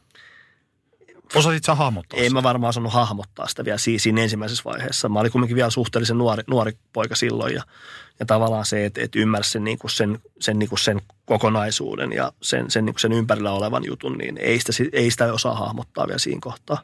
Mutta kyllä se sitten pikkuhiljaa siinä tuli. Mutta sitä oppi myös, niin kuin sen, tavallaan oppi käsittelemään myös niitä asioita, mikä on niin kuin tänä päivänä ehkä jopa yksi vahvuus, jos niin kuin miettii. Että et on ollut paljon median kanssa tekemisissä ja niin ei tavallaan säikähdä kohujakaan, mitä media, media tarjoaa sulle matkan varrella. Mutta sua ei pelottanut mennä tollaiseen vastuulliseen hommaan, eikä se, että mitä se tulee viemään sulta pois. Ei, en mä ajatellut sitä, en mä ajatellut sitä, Joo. mä ajattelin sitä vaan niin enemmän niin päin, että, että, tota, että, että jes, että nyt mä saan niinku oikeasti näytön paikan. Että tässä, tämä on, tässä kun mä onnistun, niin ehkä siinä vaiheessa tuli niitä, niitä, niitä tiloja, että alkoi niinku mielessä käymään niitä asioita, että, että nyt, nyt mä saan niinku oikeasti hyvän sauman tehdä asioita ja onnistua. Jos mä onnistun tässä, niin mä voin päästä tuohon seuraavalle tasolle. Ja sitten seuraava taso on jo niin näkyvä taso, että se on, niinku, se on tavallaan tosi styli, styli ja sitä miettiä, että jes, että tässä, pitää onnistua, niin sitten pääsee niinku eteenpäin. Tunt, tuntuko työ työltä? Ei se ole missään kohtaa tuntunut työltä. No voisi nopeasti ajatella, että toi on yhdenlainen savuverho, joka hämää tekemään enemmän ja enemmän mm. töitä. Kuinka pitkiksi sun päivät tuolloin venyvät? Ei ne vielä, niin kuin tuosta aikaisemmasta, niin varmasti sinne yli sen puolen yön venynyt ikinä. Tai jos oli niin satunnaisia juttuja. Mutta enemmän oli varmaan, ja nyt mä en, niin kuin edes, mä en osaa sit hahmottaa, että jos on ollut jotain kokkareita tai muuta, että en mä niitä laske edelleenkään työnteoksi. Mm. Et mä en käy, niin kuin, mä en mieti sitä vaan, että jos mä mietin vaan sitä ihan fyysistä, että mä oon koneella, niin ei ne nyt varmasti sen 10-11 yli venynyt iltasi. Että ei, ei ne missään kohtaa niin, niin pitkiä ne päivät tai ne olisi pitkiä silloinkaan. En mä, en mä, en mä mieltänyt, että ne on pitkiä. En mä ole missään kohtaa mieltänyt tässä, tässä mun niin kuin elämänvaiheessa. Mä olisin tehnyt paljon töitä. Sä edelleen puhut siitä sillä tavalla, että no se oli ihan normaalia. Että niin. mä menen aamulla 7-8 aikaa töihin ja mä lopetan yhdeltä toista illalla. Mut kotona. Mä tein kotona sen loppuilla. Mä huomaan, että mä puolustelen vielä Kyllä. itseäni tässä koko ajan. Ei tämä nyt ole ihan, niin, onko ihan terve vieläkään, en mä osaa sanoa. Mutta joo, mut joo siis en, mä, en, mä, en mä mietänyt sitä. Mutta se on siitä, että sulla on se tavallaan rakkaus siihen alaan ja siihen tekemiseen, niin sun sydämessä tai jossain tuolla sisällä, niin et sä koe sitä, että se on työtä. Ei, ei, ei. Se on pois kuitenkin levosta ja rauhoittumisesta on, on. ja akkujen lataamisesta. On, on. Se on just näin. Se on, se on juuri näin, mutta sä et ymmärrä sitä siinä tilanteessa, kun sä oot tavallaan siinä putkessa tai oravan pyörässä tai kup. No, äkkiäkös tän voi erätä olla? Tule sellaisena kuin olet, sellaiseen kotiin kuin se on. Kiilto. Aito koti vetää puoleensa. Sanoit, että kunhan mä tämän klousaan ja tämän saavutan ja tässä menestyn, mm. niin sitten on kaikki hyvin. Mm. Mitkä sun ammatilliset tavoitteet oli? Ja jos niitä oli, niin mitä ne oli? En mä, en mä voi sanoa niitä varsinaisesti, jos sillä hetkellä, siinä hetkellä se edes ollut. Mutta mitä sä olisit saavuttanut sillä, että sä olisit onnistunut tossa? Oliko sulla edes hahmotettuna se, että mitä minä tulen saavuttamaan? No, to, no totta kai, jos miettii sitä, että, että ne, ne tavallaan ne tavoitteet oli niitä, mitä tuli saavuttamaan, mutta nehän on vaan niin kuin yhden vuoden tavoitteita tai yhden kvartaalin tai yhden puolen vuoden tavoitteita. Et ei ja ne, osaltaan sinä itse luot myös niin, omassa päässä niin, niitä juuri tavoitteita. Näin, juuri näin. Et ne on niin kuin, ei, ei, ei sitä siihen aikaan vielä osannut katsoa ja niin kuin miettiä tavallaan sitä, niin sitten vielä siitä isommasta kuvassa, että tavallaan tulet siitä ulkopuolelle ja katsot sitä isoa kokonaisuutta. Ja sehän tavallaan ajattelit vaan, että se työ on sulle se iso kokonaisuus. Et ehkä se työ on niin kuin määrittänyt tosi paljon siitä, sitä, että minkälainen mä oon ollut siihen aikaan ja mitä mä oon niin kuin, tavallaan, mitkä on niin kuin, ollut se mun niin kuin, arvomaailma. Että se on ollut sitä työn tekemistä. Kuinka paljon sä pidit huolta omasta hyvinvoinnistasi vai jäikö se kokkareiden ja kotitoimiston jalkoihin? No varmaan osaksi, joo, joo kyllä mä urheilin. Se on, on aina vähän niin kuin liikkunut. Ei se liik, kyllä sitä liikkumista on tehty välillä vähän enemmän ja välillä vähän vähemmän. Ja tavallaan se liikunta antaa sulle energiaa vielä niin kuin tehdä lisää. Mm. Mutta sitä pitää vaan muistaa tehdä. Mutta entäs palautuminen? Niin se, on sit se, se oli sitten unen varassa. Hmm. Et sitä jos tehtiin, niin se oli 4-6 tuntia. Se oli väittäisin, että mä oon nukkunut monta, monta niin kuin vuosikymmeniä 4-6 tuntia yössä. Se on aika vähän. No niinhän se on. Jotkut sanoo, että, että riittää neljä tuntia joillekin. Mun on hyvin vaikea kyllä uskoa sitä, mutta niitä ihmisiä ilmeisesti on olemassa, jotka pystyy nukkumaan vähän. Asiantuntijoiden mukaan ihminen tarvitsee vähintään sen se, äh, kahdeksan tuntia yössä unta palautuakseen Just näin. rasituksesta ja joo, stressistä. Joo, joo, mä uskon sen. Ja siis nykypäivänä mä kuulin Oura-sormus kädessä. Tämä ei ollut maksettu mainos. niin tota, kaikki lähtee tavallaan Ourasta siitä unen kautta. Niin se on kyllä, se on hyvä. Se tavallaan, kyllähän sä tunnet sun kehosta, että mikä, miten sä oot nukkunut ja minkälainen niin kuin energiataso ja valmiustaso sulla on. Mutta se Oura tavallaan vahvistaa sen. Ja se ohjaa sua tekemään asioita niin kuin oikein. Koska sä et halua tavallaan, että Oura kertoo sulle, että siellä, siellä piippaa punaisella sun syväuni ja kaikki muut unet, niin sitten se on tavallaan, niin kun sulla tulee huono omatunto siitä, niin se on ihan hyvä. Se on tehnyt hyvää. Mutta eikö toi aika tietyllä tavalla huolestuttavaa, jos ajatellaan tätä yhteiskuntaa ja tätä aikaa, että sä tarvitset sormuksen sormeen, että sä osaat kontrolloida omaa olemistasi? Mm, että ihminen, niin. ihmisellä ei ole enää, enää se, aikaa eikä tavallaan käsityskykyä kontrolloida itse omaa tekemistä ja omaa hyvinvointia. Mun mielestä se kertoo tästä yhteiskunnasta hyvin paljon. Mm. Ja se, se olisi niin kuin jossain määrin, niin kuin, kuka sen pystyy niin kuin sen muutoksen tavallaan tuomaan tai luomaan sitä muutosta. Niin semmoinen, semmoinen, pitäisi, semmoinen aalto pitäisi saada niin kuin käyntiin, jotta niin kuin tavallaan ihmiset ja yhteiskunta voi hyvin. Koska mä en usko, että kovin, se, on, se voisi olla yllättävän iso se luku, kun ruvettaisiin tutkia ja ihmiset olisi niin kuin tavallaan rehellisiä itselleen ja niin kuin ympäristölleen, että miten paljon on, on niin kuin uupumusta ja huonovointisuutta tässä yhteiskunnassa. Sä olit aika naimisissa sun työn kanssa monta monta vuotta. Miten sosiaaliset suhteet ja niiden ylläpitäminen, ja puhutaan parisuhteista, ystävyyssuhteista, perhesuhteista, pystytkö pitämään niistä huolta vai jäikö ne töiden jalkoihin? Niin, niin. Se on tota, nyt se vähän niin kuin, nyt, nyt se isketky kovaan paikkaan. Siis mä olin, silloin kun mä pääsin muralle, niin mun tytärhän syntyi aika samoihin aikoihin ja, ja, ja mun mummo on siis ollut mulle tärkeä. Ja se, tota, se kuoli silloin puolen kohdalla. Ja mä en siis tytär ehtinyt nähdä sitä. Ja se on tavallaan ollut se kova paikka. Ja onko mä antanut anteeksi, että en varmaan ikinä tähän päivään. En, en ole pystynyt. Et se, on niinku, se, on kova, se on kova kolaus ollut. Ja sitten silloin oli hirveä kiire koko ajan, että se tehdään asioita. Ei sitä vaan pystynyt niinku sit jotenkin, en mä tiedä miksi mä en mennyt sinne. Et se vähän jäi niinku, on kaivelee vieläkin. Ja sitten jos miettii, että et, et, mitä muuta, niin onhan tuossa parisuhteet ollut ja on seurustellut ja muuta, mutta ne on, ne on mennyt ehkä enemmän työn ehdoilla. Että se on ollut tosi vaikeaa siihen aikaan. Että ei se ole niin kuin ollut helppoa. Ja sitten se, että et, et en mä käynyt mun mummun haudallakaan ennen kuin viime kesänä. Viime kesänä kävin, kävin tota ja sinnekin mut pakotettiin käytännössä. Et pystynyt? Niin, en ole aikaisemmin pystynyt. Nyt on sitten käynyt ja, ja tavallaan, että se on, joo, ei, ei varmaan ollut paljon niin kuin läheissuhteet. Kaverit on ollut tärkeitä. Ne on tavallaan ollut ne, jotka on niin kuin sit tukenut ja mistä sä oot saanut tavallaan sitä, niin kuin, sitä niin kuin tukea enemmän kuin ehkä sitten niin kuin omalta, omalta kumppanilta sit siihen aikaan. Nyt on, nyt on tilanne toinen, mutta, mutta tota, siihen aikaan niin se oli vähän erilaista. Mutta, mutta et, on mä sitten tavallaan se on, se on sellainen ju, risti, mitä mä kannan mukana, mun mummo. Ajatellaan varmaan loppuun asti. Sanotaan, että kukaan ei kuolinvuoteella voivottele sitä, että olisipa tehnyt enemmän töitä. Ei varmasti, joo. Se, se kävi niin lähellä, että mä voin sanoa, että ei varmasti. Mm. Ja tässä selkeästi sulla on semmoinen asia, että se työ on vienyt sulta jotain todella merkittävää pois. Niin, niin siis on, on se vienyt, joo. Siis se, joo, kyllä se lähipiiristä on vienyt. Joo, joo, joo. Se on ihan selkeästi on vienyt. Mutta sitten onko se vienyt jotain muuta, niin ei, ei sitä varmaan niin kuitenkaan siinä, siinä, tavallaan niin kuin siinä kuplassa niin ymmärtänyt, että on muutakin kuin se työ. Vaan mm. sä oot vaan niin kuin elänyt sille työlle, että se on sulle ollut tärkeää. Että kyllä se sieltä jostain niin kuin nuoruudesta tavallaan siitä, että kun sä et ole saanut niitä parhaimpia kortteja siihen, niin tavallaan se tulee sieltä, että sä haluat sitten niin onnistua sitä kautta ja tarjoamaan sitten ehkä niin kuin sen sille ympäristölle, sille lähipiirille, niin vähän paremmat niin kuin kortit siihen seuraavaan vaiheeseen.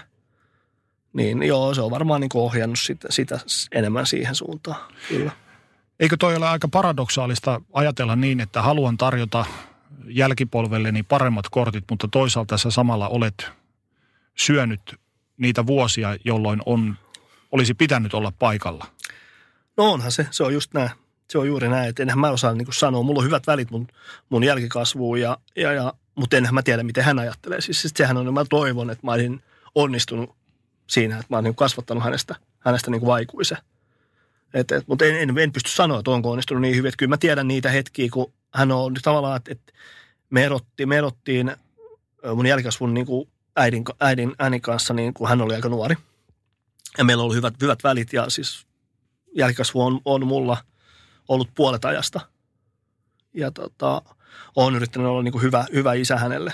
Mutta sitten samaan aikaan, kun miettii, että onko mä ollut läsnä – vai onko mä ollut tavallaan vaan, että mä oon ollut siinä, mutta mä en ollut läsnä. Sä oot ollut paikalla. Niin, juuri mm. näin. Niin se on tavallaan se, mitä aina välillä niin pohtii, että, että onko, onko onnistunut niin hyvin, kun näkee tavallaan se oman, oman niin jälkikasvu ja miten hän niin toimii, niin aina välillä niin miettii, että toivottavasti se tekee asioita vähän eri tavalla kuin itse.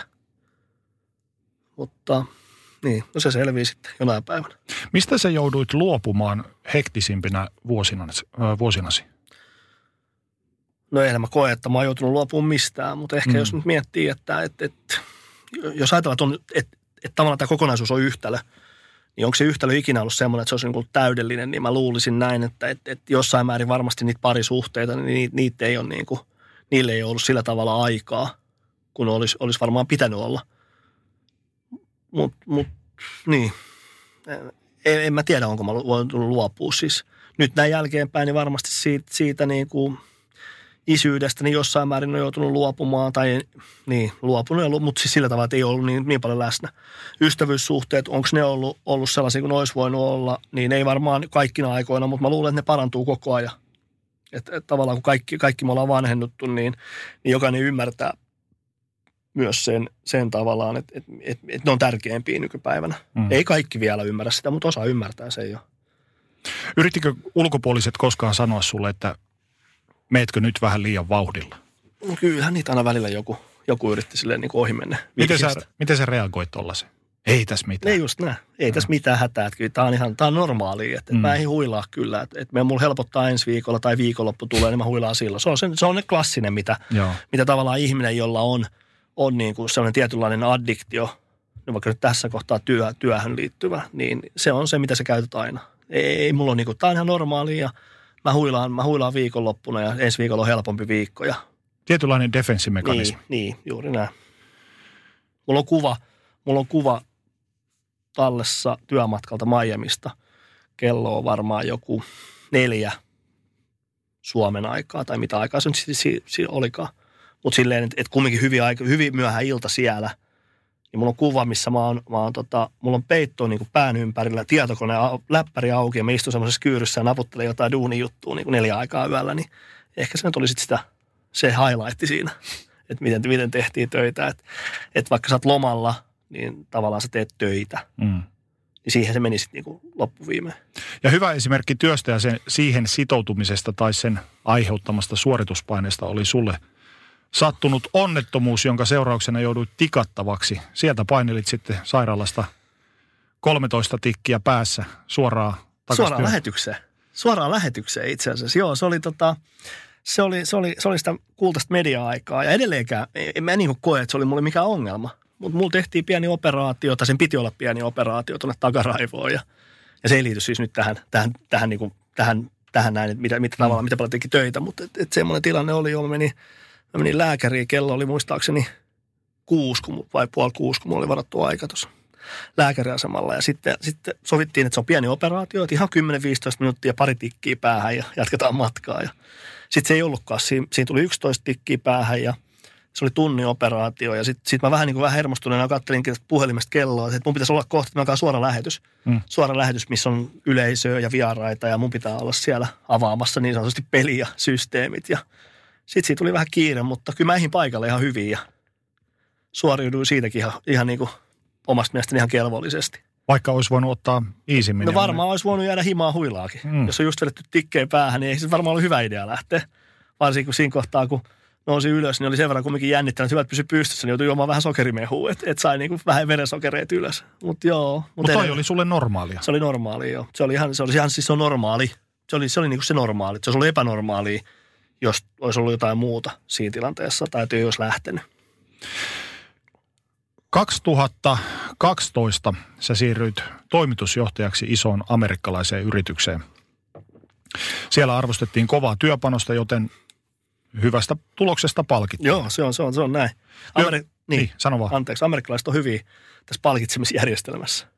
Sun työkuva oli suhteellisen vaativa ja matkapäiviä kertyi, no vuodesta riippuen liki sata vuodessa. Joo, kyllä. Palaveri veivät illat ja öisin meilaatiin työsähköpostia.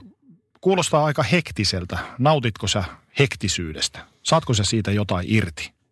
No se on varmaan sit vuosien varrella tullut siihen, että et, et, et nyt näitä viimeisiä vuosia lukuun ottamatta, niin, niin tavallaan se, että saisit, sä menisit töihin, työ, työalalle, jossa ei ole sitä hektisyyttä, niin se voisi olla jopa vähän sulle vierasta alkuun. Mm. Että sun pitää tavallaan löytää tai ensin niin kuin totuttautua siihen, että, että se ei ole joka alalla se hektisyys olemassa, vaan että se voi olla niin kuin aika, aika niin kuin paljon helpompaa se tekeminen.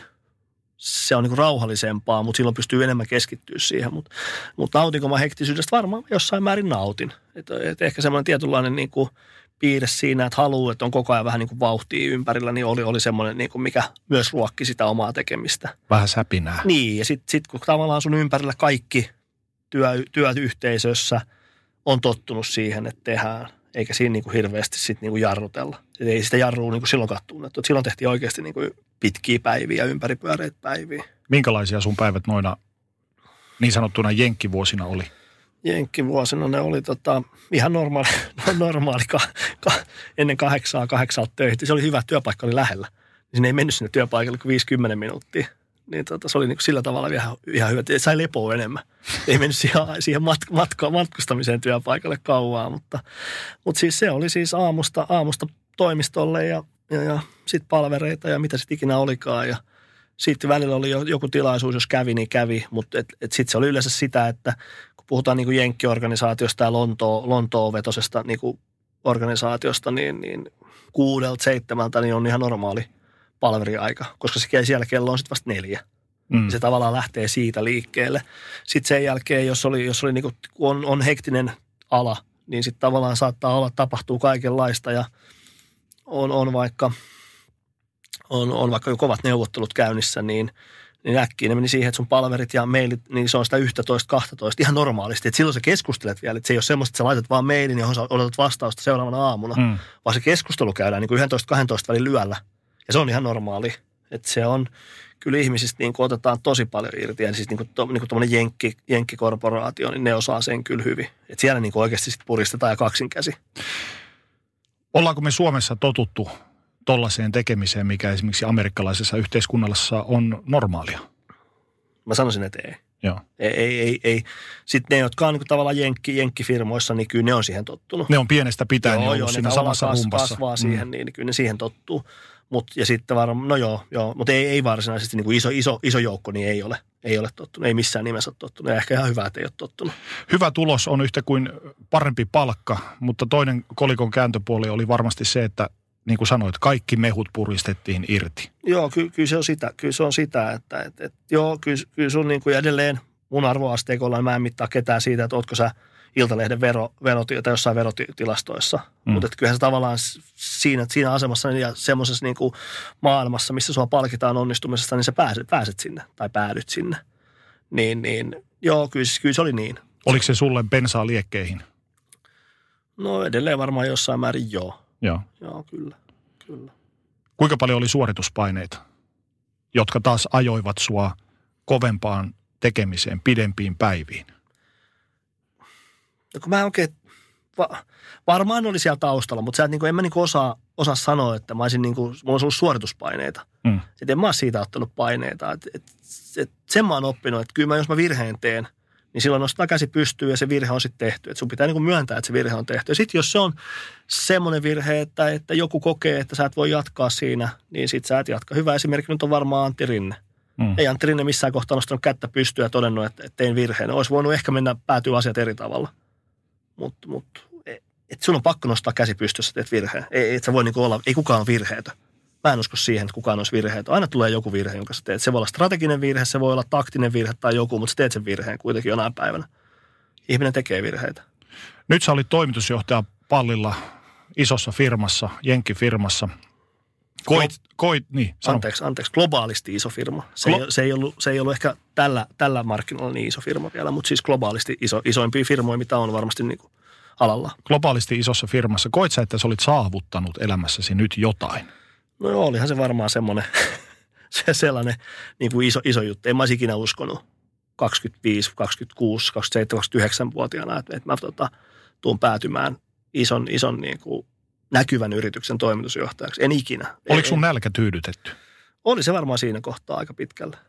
Oli se. Totta kai sitä niin kuin aina välillä tuli semmoisia, että mitä jos tästä vielä yksi, yksi askel johonkin suuntaan ja vielä niin kuin ylöspäin. Että kyllähän niitä aina tietenkin välillä tulee, mutta ei mun siinä kohtaa ollut semmoinen tarve päästä, päästä niin kuin vielä sitten siihen seuraavaan. Niin kuin, että se olisi ollut semmoinen, että koko ajan niin kuin tavallaan jossain tuolla olisi ollut semmoinen palo päästä. Ei, ei sitä ollut enää. Että kyllä siinä kohtaa oltiin jo ihan, ihan niin kuin huimissa, huimissa niin kuin, päästiin huimiin paikkoihin, sanotaan näin. Mutta sä olit kuitenkin tuossa vaiheessa suhteellisen nuori ja työuraa ja työelämää on vielä jäljellä. Potentiaalisesti oli silloin vielä jäljellä oli useampi vielä. kymmenen vuosi, niin Joo. oliko sulla koskaan käynyt mielessä, että no täskö mä nyt oon lopun elämää, niin mitähän nyt sitten seuraavaksi? Jotain tässä nyt pitäisi keksiä. Ei sitä siinä, siinä vauhdissa, kun sä oot sokaistunut tavallaan siihen, siihen vauhtiin, mitä sä teet, niin ei sitä siis sillä tavalla käy läpi. Ei, et sä niin ajattele tolleen asiaa, tai mä en ajatellut ainakaan. Mm. Et mä ajattelin, että tässä on niin kuin, nyt, nyt tehdään tätä ja painetaan menee ja Sitten katsotaan, mitä, mitä seuraavaksi tapahtuu. No toimitusjohtajan palli, palli on aika tuulinen paikka. Se on se, sitä. Se, se, mä, sen mä huomasin. Joo, sen ja, mä huomasin. Tämä pesti kesti kolme vuotta. Mihin se päättyi? Mm, se, se päättyi siihen, että, että tota, mut vapautettiin mun, mun tehtävistä. Se oli ensimmäinen kerta, kun tavallaan tuli semmoinen, että sut vapautetaan, vapautetaan tehtävistä. Ja se oli ehkä se hetki, oli, oli niin kuin jossain määrin pysäyttävä. Että et se, se, kun se on ensimmäinen, ensimmäinen kerran, kun sulla tavallaan sut vapautetaan jostain, sun sanotaan, että sä ei haluta enää. Niin se on niin semmoinen, että hetkinen, että mitä mä oon tehnyt niin kuin väärin. Mm. Että kyllähän siinä joutui käydä semmoista itse, itse tutkiskelua. Ja sitten se oli hyvä, hyvä tota, sitten se oli se viikonloppu, mä en muista, olisiko se ollut keskiviikko, mutta sitten viikonloppuna mä lähdin jonnekin rauhoittumaan jonnekin mökille. Ja tota, mittasin verenpaineen, niin verenpaineet oli aika kovat. Ne oli siis 200 ja olisiko ollut 120.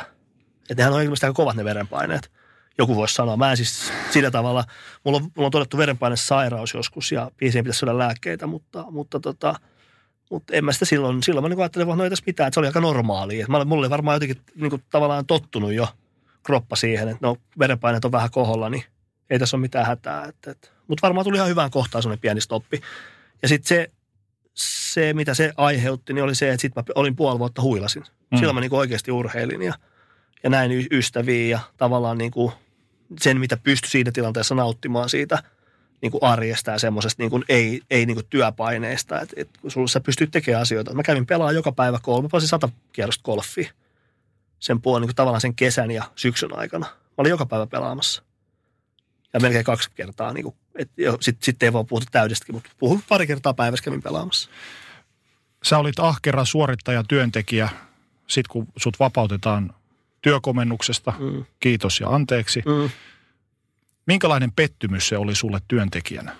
No olihan, kyllähän sitä, niin kuin, sitä joutuu jonkun aikaa aina miettimään, että, että, että mitä helvettistä teki väärin. Että, että, että, että mik, missä niin kuin mä epäonnistuin niin, ja sitten tavallaan yrittää löytää niitä syitä itselleen, että ymmärtäisi, että minkä takia sua ei, niin kuin, miksi, miksi susta haluttiin niin kuin eroon, koska sä oot kumminkin tehnyt asioita oikeaan suuntaan, ja koko ajan tavallaan asiat meni oikeaan suuntaan, että siinä ei ollut sellaista, sellaista ainakaan mun, mun silmin ollut sellaista niin kuin vikaa, mutta, mutta on, niin ne syyt on, mitä ne on sitten. Koet sä, että toi hetki, no kun suomeksi sanottuna sulle annetaan kenkää, mm se olisi tietyllä tavalla ruokkinut myös sun työaddiktiotasi, että seuraavan kerran mä näytän vielä kovempaa. Kyllä, varmaan sitäkin, mutta ei niin paljon enää. Se oli varmaan sellainen ensimmäinen niin kuin hetki, että joutui niin kuin arvioimaan sitä, että miten paljon sä niin kuin oikeasti haluat tehdä, mm. tehdä, tehdä asioita. Et jos nyt miettii sen seurausta, niin sitten sit, sit niin kuin tavallaan toimiala vaihtui ja paljon hyvin, hyvin pieneen niin kuin yritykseen. Että et tavallaan niin kuin ihan selkeästi haki semmoista, että ei edes yrittänyt hakea tämmöistä niin kuin isoa korporaatiomaailmaa asiaa tai sellaisia mulle tarjottiin ja kysyttiin yhteen asiaan. Kolme kertaa soitettiin, että et kiinnostaisiko, tota, kiinnostaisiko tämmöinen, tämmöinen homma. Sitten mä sanoin, että en mä oikeasti, mä oon väärä ihminen tuohon. Et, et, et, mä oon ollut tuossa korporaatiomaailmassa, mä en halua tuota maailmaa enää. Että mua ei niin kuin sillä tavalla sillä hetkellä se kiinnostanut. Että kyllä mä siitä oli saanut tarpeeksi niin siinä kohtaa. Että se oli vähän semmoinen, niin kuin, että nyt pitää huilata – mutta, mutta, mutta kyllä samaan aikaan sitten myös se, että sä halusit myös onnistua siinä seuraavassa. Mm. Että sitä rupeaa niin kuin, tavallaan niin kuin alitajunnassa miettiä, että mitä jos mä en onnistu siinä seuraavassakaan tehtävässä. Pelkäämään. Niin. Että tavallaan sitten rupeaa, niin kuin, sit tulee semmoinen niin kuin isompi epävarmuus siihen omaan niin kuin osaamiseen ja tekemiseen. Sä olit between jobs hetken, puoli mm. vuotta. Joo. Pelasit golfia ja sait vähän huilata. Joo. Minkälaista aikaa työnarkomaanille on olla työttömänä? En mä oikein tiedä. Mä, mä luulen, että jopa, että se oli ihan, se oli ihan niin kuin, se oli se oli tavallaan, se oli varmasti hyvä. Mm. Mä, mä en väitä sitä, koska silloin tavallaan kroppa saa niinku ladata akkuja ja muuta. Mutta kyllä, kyllä se ensimmäinen niinku kaksi-kolme viikkoa, sen jälkeen sitä rupesi vähän niin kuin silleen, että mitähän seuraavaksi. Et kolme, viik- kolme viikkoa mä sanoisin, että jakso olla silleen, että ei mitään. Mutta sitten tuli jo vähän semmoinen, että nyt pitää päästä taas tekemään jotain. Ja sitten rupesi niinku oikeasti etsimään jo, että mihin, mitä sitä niinku haluaisi tehdä ja mistä. Et, et on, se on vaikeaa. On se vaikeaa aikaa, kun sulla ei ole mitään. Et silloin kun mä kävin tapaama, tapaamisissa, niin, niin mä sanoin monelle, niin kuin, monelle, monelle niistä tapaamisista, jos te tarvitte jotain niin kuin apua, mutta ette voi palkata, niin mä voin jeesaa. Et ei mulla ole mikään ongelma. Mä olisin niin valmis jopa auttamaan. Mutta sä halusit vaan päästä tekemään. Joo, kyllä, kyllä. Ja toihan on yksi merkki sairaudesta. No varmasti, varmasti. Mutta et sä sitä ajattele niin. Hmm. Sulle se on se normi. 2016 sä lähdit sitten yrittäjäksi ja osakkaaksi yritykseen. Ja siinä oli kovat suorituspaineet ja menestymisen paineet toiko se lisää bensaa liekkeihin? Kun sä oot No se tavallaan, kun oli Osakkaana. niin, osakkaana, niin kyllähän se tavallaan tuo sen, että, että nyt, nyt sä teet niin kuin itselle juttuja. Mm. Mm. Että tässä sä niin kuin haluat onnistua. Niin kyllähän se tavallaan niin kuin ruokki sua tekemään asioita niin, niin hyvin kuin sä pystyt ja tavallaan tekemään niin kuin, no niin hyvin kuin sä pystyt. Et, et, ei se muuten ehkä sitä, no totta kai se tuo sen paineen, että sun pitää onnistua, sun pitää löytää niitä asiakkaita. Niin, niin sillä tavalla joo, tuo paineita, mutta en mä niin kuin muuten sitä kokenut sitten ehkä niin kuin sillä tavalla paineelliseksi. Että kyllä ne on niin kuin aikaisemmat työt on ollut ehkä niin kuin jossain, mä, mulla, on, mulla on tavallaan se, että mistä mä koen paineita, niin ne on vähän erilaisia asioita. Mm.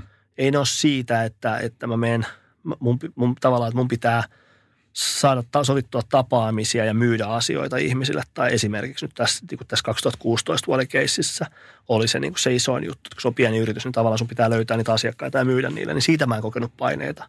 Että se on niin kuin luonnollista. Että kyllä mulla on ne vähän eri, niin kuin erilaisia asioita, mistä mä sitten ehkä saan niitä paineita. Miten sä itse oot arvottanut itselläsi, onko sulle paineistavaampaa henkinen vai fyysinen puoli työssä? Mä sanoisin näin, että, että, että joo, niin mikä on henkistä. Jos, jos mietitään, että onko fyysistä se, että sä teet esityksiä, presentaatioita, Mm. Niin en mä ehkä niistä koe. Totta kai mä koen siinä mielessä paineita molemmasta, molemmista puolista pikkasen, että jos, jos nyt vaikka ajatellaan, että se presentaatio on niin kuin se fyysinen, mitä se nyt ei ehkä sitten kuitenkaan ole, mutta jossain määrin fyysinen, no ei se ole fyysistä.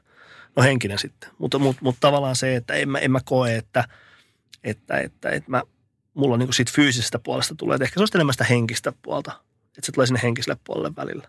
Sitten sä päätit luopua sun osakkuudestasi ja myydä osakkeesi pois. Mikä johti tällaiseen ratkaisuun? No, nä, no siis näkemyserot muiden omistajien kanssa. Ja sitten tavallaan se, että se alkoi käydä, se, se kävi henkisesti hyvin raskaaksi. Se tavallaan, miten, mikä se paine oli niin kuin, niin niiltä muilta osakkailta. Että heidän mielestään mä en onnistunut siinä mun työtehtävässä niin kuin olisi pitänyt onnistua. Eli heidän mielestään myynti, myynti tavallaan kävi liian hitaasti siihen yritykseen. Ja sitten se tavallaan se tyyli, millä mä myin, niin oli heidän, heidän, niin kuin, heidän silmissään niin kuin vääränlainen, vaikka mä olin sitä mieltä, että mä teen hyvää työtä ja, ja onnistuin. Luvu, jos luvullisesti katsotaan, niin mä väitän, että mä onnistuin ihan hyvin. Ja, ja se, että sitten kun me päädyttiin siihen ratkaisuun, että mä haluan luopua siitä, koska se kävi, niin kuin, se kävi niin kuin henkisesti liian raskaaksi. Mm. Että et se paine oli niin kuin sieltä omasta, tavallaan niin kuin sieltä sisäpuolelta niin kova, että et kun kaikki mä, tein, niin kuin, hän, kaikki mä tein heidän mielestään väärin ja, ja tavallaan väärällä tavalla, niin, niin, niin se olisi niin kuin ehkä semmoinen, että jossain kohtaa mä totesin vaan, että mä en enää pysty tähän, että ei ole niin kuin henkisesti, että on vaikea niin kuin aamuisin nousta ylös ja lähteä töihin. Oireilit. Niin, tavallaan. Sitten sit siinä kohtaa alkoi niinku, tulee niitä merkkejä, että nyt niinku arvomaailma muuttuu niin paljon, että et, et sä et halua enää tällaista. Tätä sun ei tarvitse tehdä. Niin, niin se oli niinku sit semmoinen niinku päätös, joka oikeastaan helpotti sitä omaa niinku pain, painetta sit siinä kohtaa. Millä tavalla toi henkisen puolen paineet on näkynyt fyysisenä oireiluna sulla, esimerkiksi noina vuosina? Öö, No se oli, se oli kesä 2017, eli just kun mä oon niin kuin lopettamassa siellä tässä kyseisessä yrityksessä, niin, niin, niin mulla tuli semmoinen selittämätön veren, mulla rupesi niin kuin vuotaa verta nenästä. Verta nenästä, silleen, niin kuin, se, siinä ei ollut mitään niin kuin, siinä ei ollut syytä. Siihen niin kuin ei, ei ole, tai on siinä syy, mutta sillä hetkellä siihen niin kuin ei ollut syytä. Että et, et tavallaan siinä kohtaahan sulla niin kuin elimistö varoittaa sua. Mm. Että jos niin kuin nenästä rupeaa tulee verta, että et tavallaan nyt ei ole kaikki kunnossa. Ja sitten mä juttelin yhden tutun, tutun lääkärin kanssa siitä ja kysyin, että mikähän tämä niin on, että kun ei ole mitään syytä. Että ihan, niin kuin sat, ihan, niin kuin, ihan sattuu mistä tahansa. Että mä muistan, mä yksi kerta polin esimerkki siitä, että miten se sattuu. Mä polin siis kaupunkipyörällä himaan, himaan tota, ja sitten puolesväliin matkaa, niin mä katsoin, että mikä hitto, nyt niin kuin vuotaa silleen koko skraanan, että sä avannut niin verta, verta maahan. Ja sitten sä yrität siinä silleen, että ei vaatteet mene ja pidellä vähän enästä kiinni ja muuta. Ja pääset kotiin ja sitten niin sä saat se tyrehtyä sen veden voimaan. Sitten niin tämmöisiä juttuja tapahtuu ihan, niin kuin, ihan niin kuin milloin tahansa. Kauan tätä kesti? Koko kesä. Koko Käytännössä ne on varmaan kuukauden puolitoista. Siinä kohtaa niin kuin, ensin mä ajattelin, että se on vaan, että se menee ohi. Ja en mä ensimmäisen kahteen kolme viikkoa reagoinut ja sitten sit mä juttelin varmaan kuukauden. Perussuomalainen mies, että Niin. kyllä se siitä... Niin, kyllä tämä tästä menee. Se on se suomalaisen miehen syndrooma, että lääkäriin en mene. Mm. Sitten vasta kun joku kantaa sut sinne, niin sitten sit mennään lääkäriin. Se on oikeasti, se on näin. Joo. Ja tota, mm, sitten mä juttelin tutun lääkärin kanssa ja lääkäri, lääkäri sanoi, että tut- tuttu kaveri sanoi, että hei, että et, et sulla voi olla, että sulla on tota toi verisuoni katki. Että se, ne poltetaan se kiinni. Mä hei todellakaan poltetaan, mä pelkään lääkäreitä siis. enemmän kuin mitään.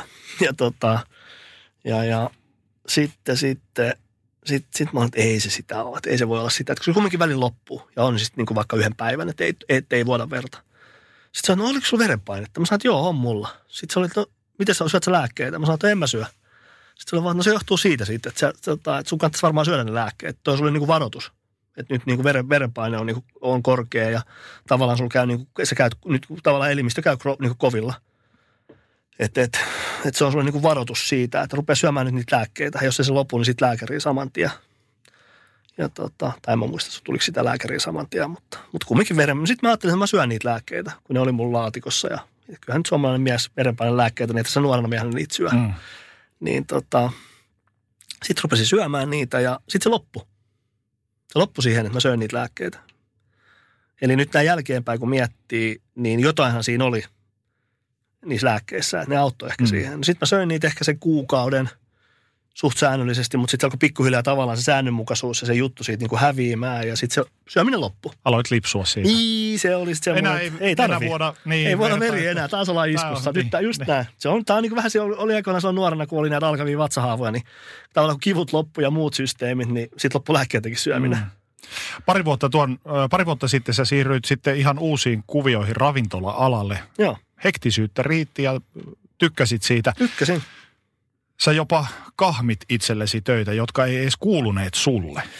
No joo, jos niin, niin kuuluuko vai eikö kuulu, no, niin, se on nyt hyvä kysymys, että kuuluu, en mä koe niin, että kuulu, mikä kuuluu kenellekin. Niin. Että, että siellä oli tavallaan semmoinen osa, osa, mitä piti lähteä selvittämään ja tutkimaan, että mikä olisi pot, niin kuin mahdollista ja missä olisi tavallaan niin kuin se, että mitä sillä voitaisiin niin kuin saada yritykselle, jos mietitään niin kuin myyntiä, lisätään, lisätään myyntiä. Että jos tavoitteisiin pitää päästä, niin lähdin sellaista asiaa selvittämään ja se sitten tapahtui kumminkin se selvitystyö, niin no se tapahtui, jossain määrin se tapahtui työajalla, sitä testattiin, mutta sitten se tapahtui myös niin kuin iltaisin, kun ravintola-ala myös on sitä ilta, iltajuttua, Kyllä. niin sun pitää mennä sinne iltapuolelle, niin, niin se joo, tällaisia asioita, pieniä harjoituksia mä sitten tein siinä matkan varrella. Mutta onko toi tuommoinen työtehtävien kahmiminen itselle, niin onko se tavallaan todistelua muille, että hei mä olen arvokas työntekijä teidän organisaatiolle? On se varmasti vähän sitäkin. Et kyllähän sä tavallaan haluat sillä osoittaa sen, että sä, sä pystyt niinku tekemään iso, iso juttu,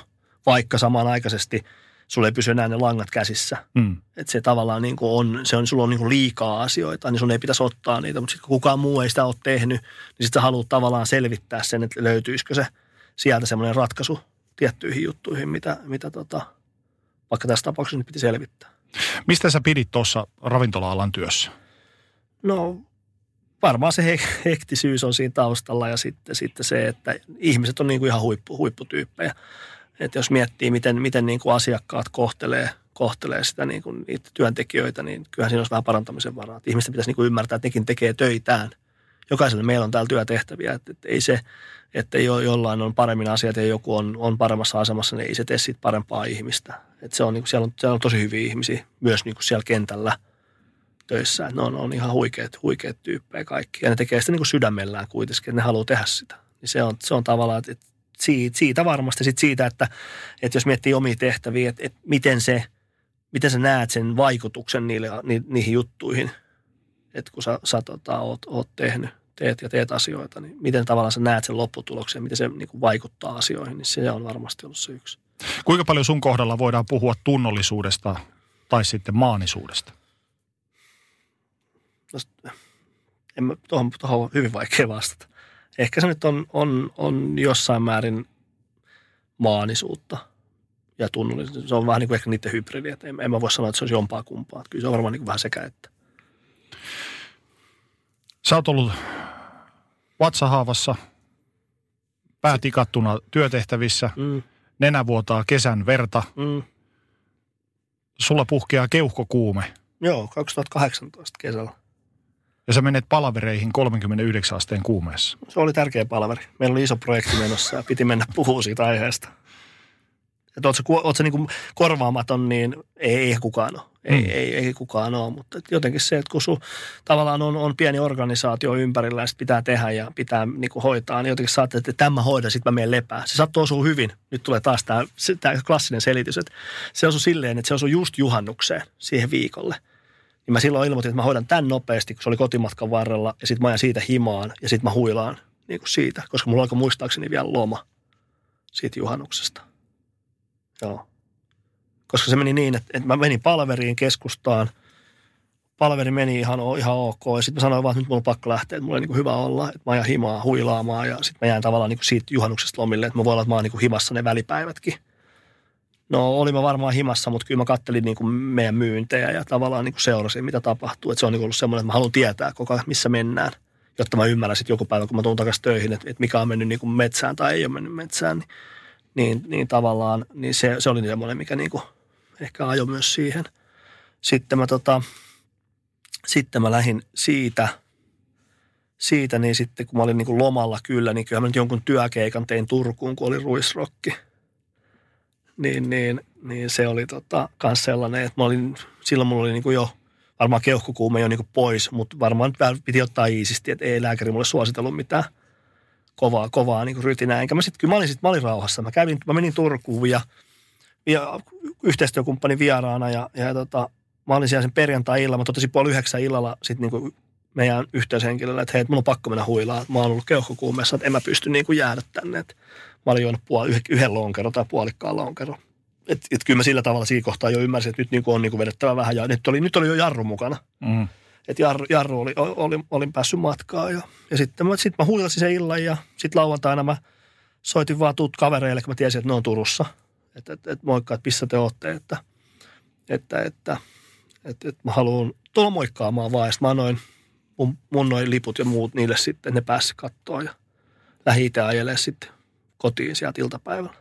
Miten sä luulet, kuinka paljon sä itse oot kehitellyt itsellesi semmoisia rooleja ja mielikuvia, mikä sun arvo yhtiölle on? No varmaan kaikki perustuu siihen omaan niin kuin, mielikuvaan ja siihen niin kuin, ajatukseen, että miten, miten arvokas sä oikeasti oot, mm. vaikka sulle ei ole sille yhtiölle. Sitten kuitenkaan loppupeleissä varmaan kovinkaan iso arvo, koska ihmiset on kumminkin korvattavissa. Se Sota ei yhtä miestä ei, se Ei, se ei kaipaa, joo se on juuri näin.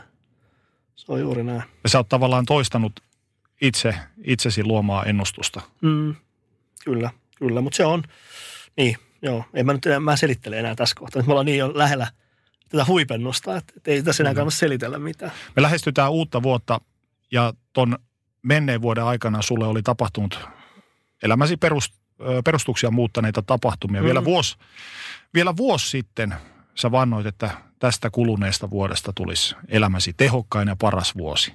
Joo, näin, näin mä uskoin. Mulla oli moni asia muuttunut. Siis puhut, nyt puhutaan nyt 2019. Mm. Joo, kyllä mä näin, näin mä muistan.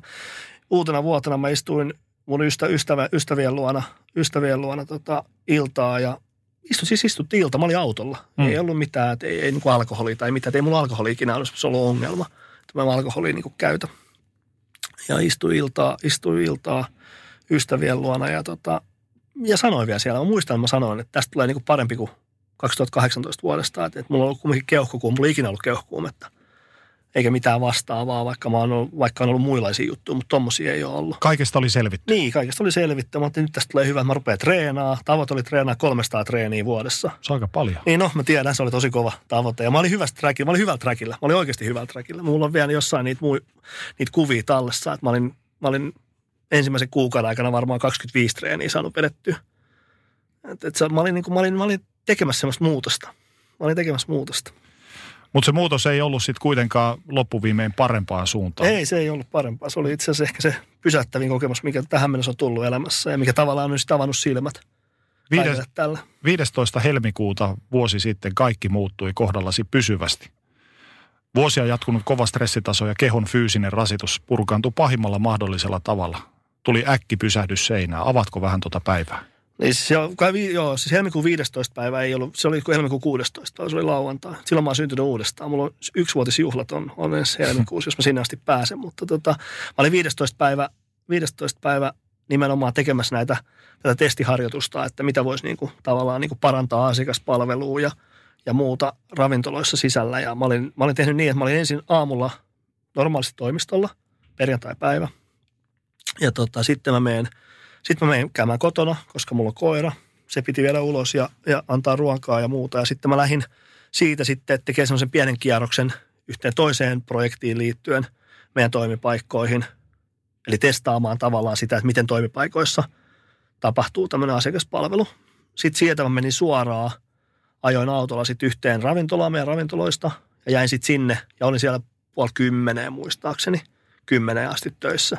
Eli tavallaan niin kuin lyhyt päivä, jos ajatellaan niin kuin tätä vanhaa, vanhaa mittaria, että 80 kymmeneen niin kuin tehty töitä. Sitten mä menin himaan ja sitten lauantaina 16. päivä, niin, niin joskus iltapäivällä, niin havahduin siihen, kun, kun tota, vasen puoli, vasen puoli, vasemman puolen käsi, niin motoriikka hävinnyt kokonaan.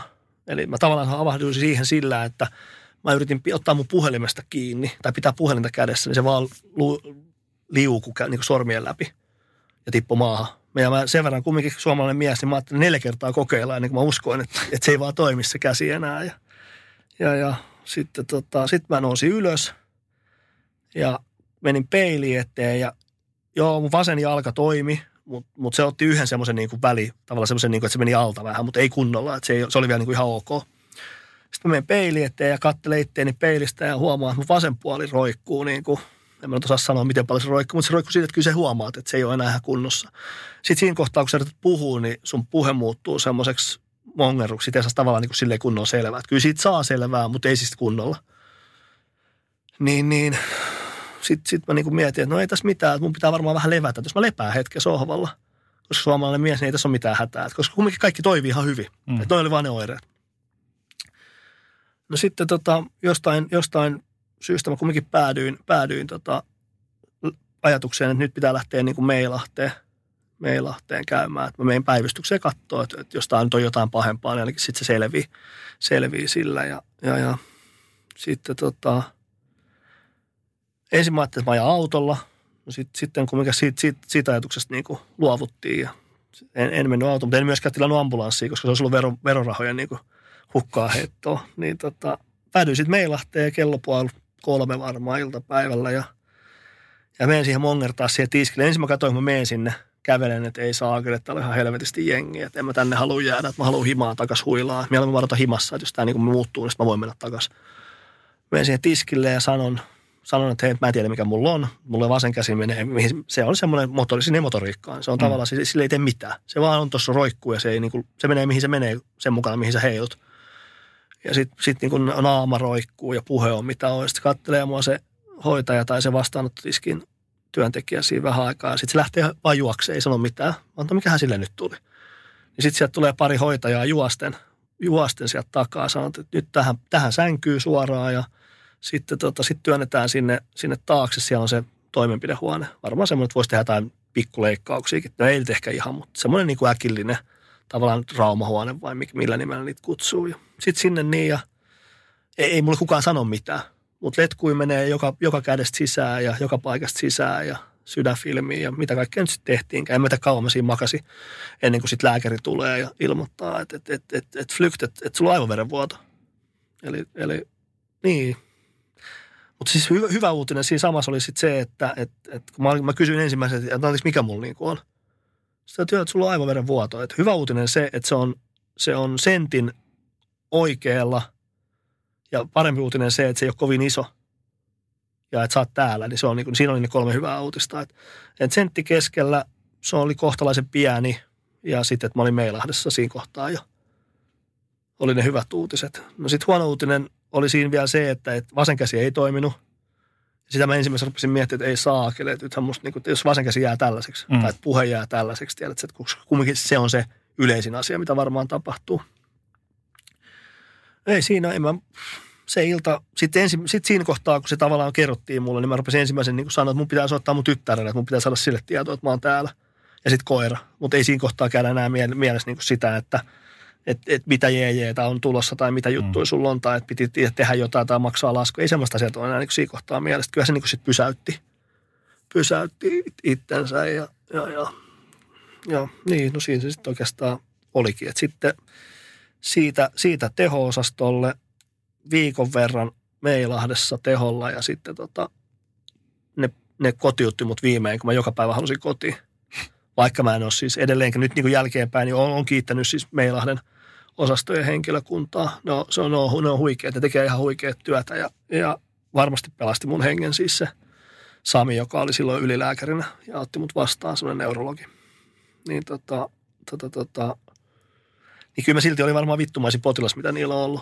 Mä olin ainoa siellä tehosastolla, joka, ei, joka itse käveli, pysty puhuu, pysty syömään, tavallaan pysty niin palautuu, palautuu pikkuhiljaa niin normaaliksi. Ei mun, mun hieno motoriikka ei vasemmasta kädestä toiminut kahteen, kolmeen viikkoa kunnolla. Että jos mä vaikka yritin kirjoittaa tekstiviestiä puhelimella, niin ei mun sormet osunut niin näppäimille. Kyllä mä sitä niin pelkäsin siinä.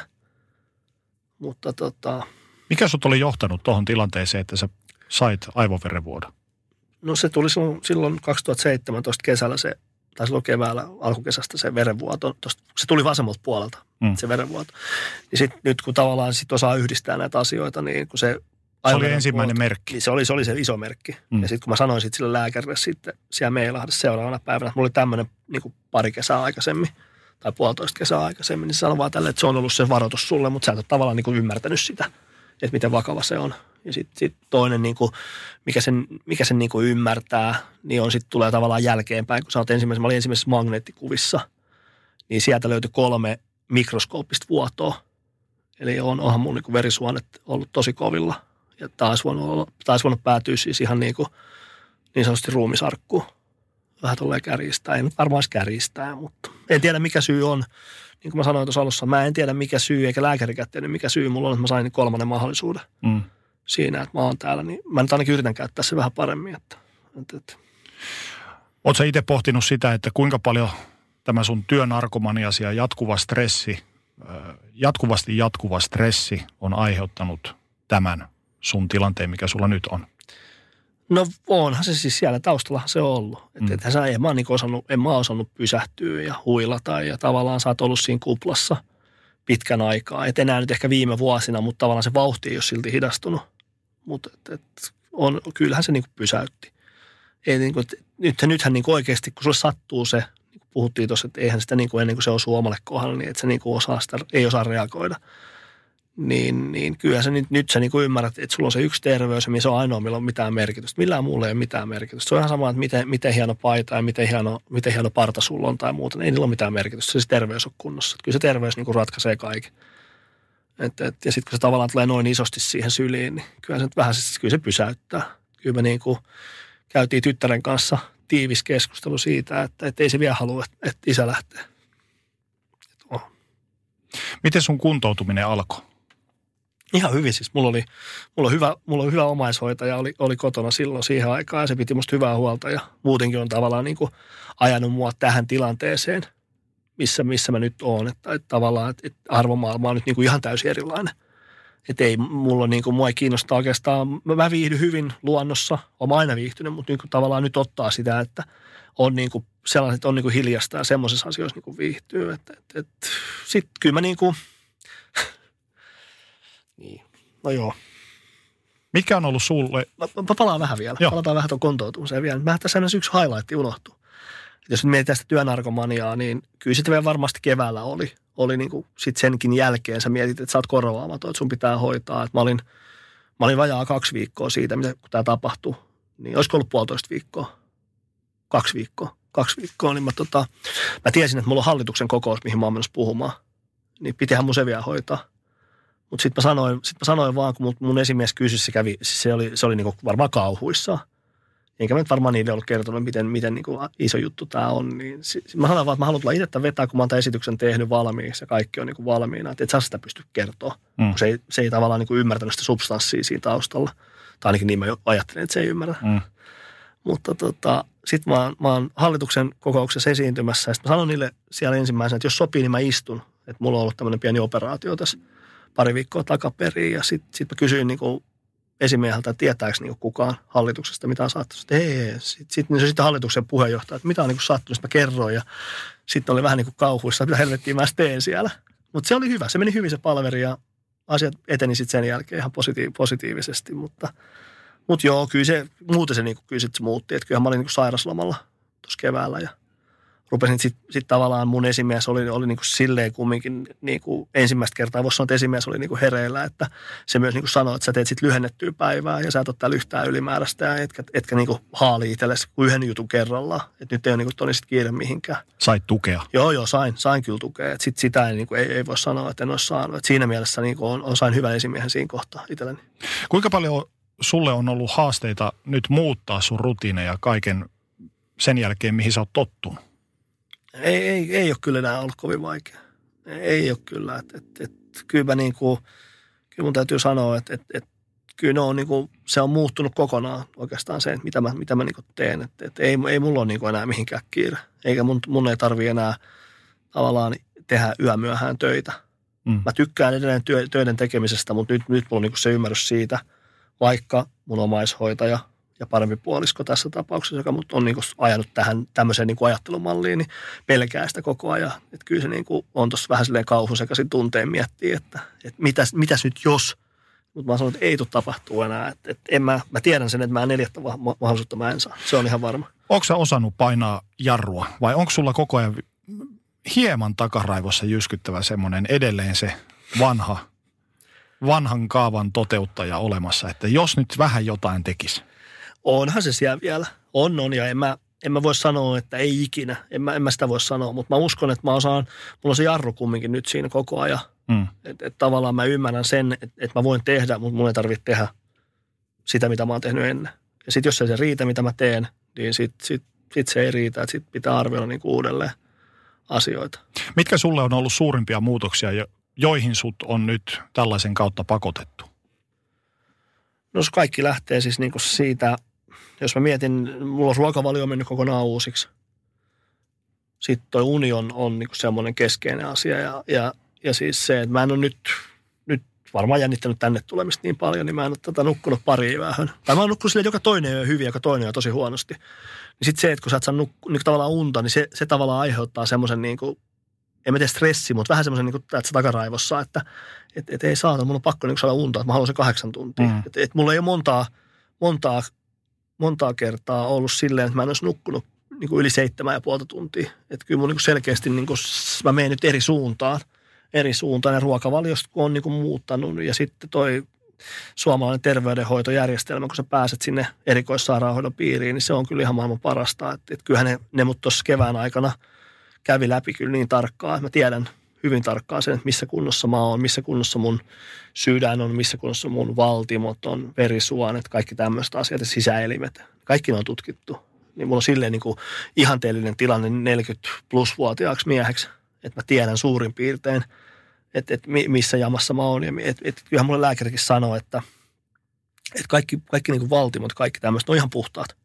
Mikä on harvinaista jo, hmm. jo niin kuin tämän ikäisellä. Ja sitten se sanoo, että jos sä syöt sun lääkkeet – niin sä et ikinä joudut tänne uudestaan. Et, et se on niin semmoinen lupaus kumminkin, että et jossain määrin mä niin uskon siihen ja, ja lääkkeet ei ole jäänyt Mä sanoisin, että varmaan niin kuin tämän vuoden aikana nyt, mikä nyt tulee täyteen, niin ehkä viisi, kuusi kertaa mulla on jäänyt jompikumpi lääke, aamu- tai iltalääke ottamatta, mutta muuten mä oon kyllä niin kuin ihan säännöllisesti noudattanut ohjeita ja sitten välillä, kun on, jos ne on jäänyt, se lääkkeet vaikka kotiin, tai mä oon unohtanut ottaa aamulla, niin mä oon apteekkia ostanut lisää. Ja, mm. että tavallaan että se, se pelko, semmoinen tietynlainen pelko siellä taustalla, että se jää – tai että se muuttuu sitten taas siihen vanhaan malliin, että sä et syökkää niitä lääkkeitä, niin sit sitä ei, siitä ei ole kyllä pelkoa. Onko sulla jotain, mitä sä kaipaat menneestä entisestä elämästä? Ei mitään. Ei, ei yhtään mitään. En, mä niinku, en, en voi siis, en. en, en mä, mä, mun ei tarvi päästä mihinkään kokkareille eikä mihinkään. Mä en kaipaa sitä elämää ja semmoista. Niin, se, niin semmoista tavallaan semmoinen pinnallinen ja semmoinen niin kuin jee, jee Tiedätkö, niin se, se, en mä sitä, sitä mä en kaipaa. En mä nyt ole kaivannut sitä ehkä moneen vuoteen, mutta nyt niin kuin vielä vähemmän. Et mua lähinnä se, niin kuin, että kun mä seuraan alaa, mä seuraan niin kuin alaa ja, ja tiedän ihmisiä ja tunnen ihmisiä alalta, niin, niin, niin jotenkin mua nyt tavallaan mä vähän katson silleen, niin kuin, että, että se on vähän surullista jopa seurata sitä, että miten paljon se vielä ohjaa se, se maailmasta tekemistä ja että, että tavallaan pitää niin kuin esittää ja näyttää, miten hyvin menee ja muuta. Yritätkö ihmisille esimerkiksi oman esimerkkisi kautta neuvoa, että painakaa jarrua tai semmoisille, jotka sä tunnet? No ne, jotka mä tunnen, niin, niin kun se, se, se lääkäri sanoi mulle, että hän ei tiedä mikä syy oli sillä, että mulla kävi näin hyvä tuuri, mikä mulla kävi, Mm. koska olisi voinut käydä huonomminkin, niin, niin siis, ja mä oon kaikille sanonut, kenen kanssa tästä tulee puhetta tästä, niin tästä, ehkä tästä, mitä mulle kävi, niin, niin, niin mä oon sanonut sen, että, että niin kuin oma terveys on se, mikä antaa, niin kuin siihen kannattaa kiinnittää huomioon. Ja sitten kun sä oot 30 plus 40, niin sulla on vielä aikaa tehdä niitä muutoksia. Mutta jos sä oot niin kuin 60 ja sä oot elänyt just niin kuin sä oot elänyt, et, niin sitten se on vähän eri asia. Et on tuossa muutama semmoinen niin kuin kauhuesimerkki, mitä mä seuraan ystäväpiiristä, että et, et tavallaan, että mihin toi voi johtaa. Että niin kuin itse pelkää sitä, mutta en mä, niin kuin, en mä voi puuttua, enkä mä nyt halua puuttua. Mm. Jokainen tekee ne valinnat itse, mutta, mutta mä toivon, että, että se mitä mulle on sattunut, niin on, toimisi niin kuin esimerkkinä. Että ihmiset niin kuin osaisi arvostaa ja niin kuin suhtautuu vakavasti siihen terveyteen. Että se, se on, sulla on yksi, ihmisellä on yksi terveys, mutta työpaikkoja on, on niin kuin rajattomasti tuolla ja mahdollisuuksia ja erilaisia niin kuin vaihtoehtoja on niin kuin rajattomasti. Et se on ihan siitäkin, että tavallaan, että mikä sun arvomaailma on ja mitä ihminen haluaa ja sieltä, sieltä se tavallaan tulee. Mutta mut toivottavasti ihmiset ymmärtäisi, että, että ei se työ ole ihan kaikki kaikessa kuitenkaan. Että, Sulle työsi oli ennen numero uno. Mikä sulle nyt on tärkeintä? mun, mun, tavallaan, mun lähi, tavallaan mun perhe ja ne läheiset ihmiset. Ja niitä on montaa. Ja, ja sitten mun koira. Mä oon koira-ihminen. Mutta se, se, on tavallaan, se on pieni se. Ja sitten tavallaan yksi lähimmät ystävät, niin ne on niin ne tärkeimmät. Et, mutta ja sitten oma terveys on tosi tärkeä. Mistä sun arki koostuu tällä hetkellä? No mä käyn aamu, aamulla, aamulla juoksemassa ja sitten sen jälkeen mä syön suhteellisen terveellä, hyvin terveellisesti itse asiassa. Ja sitten, sitten, tota, sitten, sitten mä teen jotain juttuja, jotain vähän pienempiä juttuja liittyen, liittyen mahdollisesti jonkin töihin. Ja, ja sitten tota, sit, sit koiran kanssa kävelyllä. Ja sitten tota, sit se on sitten niin tavallaan sen, sen niin kuin kumppanin kanssa olemista ja tekemistä. Et, et mä asutaan eri paikkakunnilla, niin se tietenkin vähän rajaa sitä, mutta – mutta kumminkin ollaan niin hyvin paljon tekemisissä muuten. Että kyllä mä nyt yritän mahdollisimman paljon nähdä ja tehdä asioita. Ja sitten me ollaan hänen luonaan, kun hän asuu, hän ei asu siis isossa kaupungissa, niin siellä pääsee tekemään kaikkea sellaista, niin kuin, mikä on niin kuin, niin kuin se, se tavallaan niin kuin se, se tuo sulle semmoista uutta energiaa siihen, että sä saat olla luonnossa ja haravoida tyyppisesti tai kantaa puita sisään tai muuta. Niin se on, se on ehkä se, mitä, mistä se koostuu nyt. Vähän, aika paljon vähemmän töitä. Nyt näin jälkikäteen mietittynä ja katsottuna, niin oot sä pohtinut sitä, että mitä sä yritit täyttää tuolla kovalla työn tekemisellä? No jos, jos, jos niin kuin miettii sitä, että mitä silloin yrit... Var, se on varmaan se, on se arvomaailma niin kuin lähtöinen, lähtöinen ollut se tausta tavallaan. Sä oot niin kuin yrittänyt, sä oot yrittänyt saada, kun sulla on ollut vähän pinnallisemmat arvot siihen aikaan, ja siihen aikaan tietyt jutut, että sulla pitää saada niin kuin asunnot ja muut järjestetty. Ja varmaan se on ollut sitä, mitä sä oot niin kuin pyrkinyt, että sä saisit tavallaan semmoisen tietynlaisen elintason vähän kärjistää. Et, et se on varmasti ollut se, mitä sä oot yrittänyt sillä niin kuin saavuttaa, mutta, mutta ei, ei, ne, on, ne, on, ne on tavallaan ne on vaan tavaroita. Ei, ne niin kuin, ei, ei ne seuraa sua mukana täältä, sitten minne ikinä päädytäänkään jonain päivänä. Kiitos. Kiitos.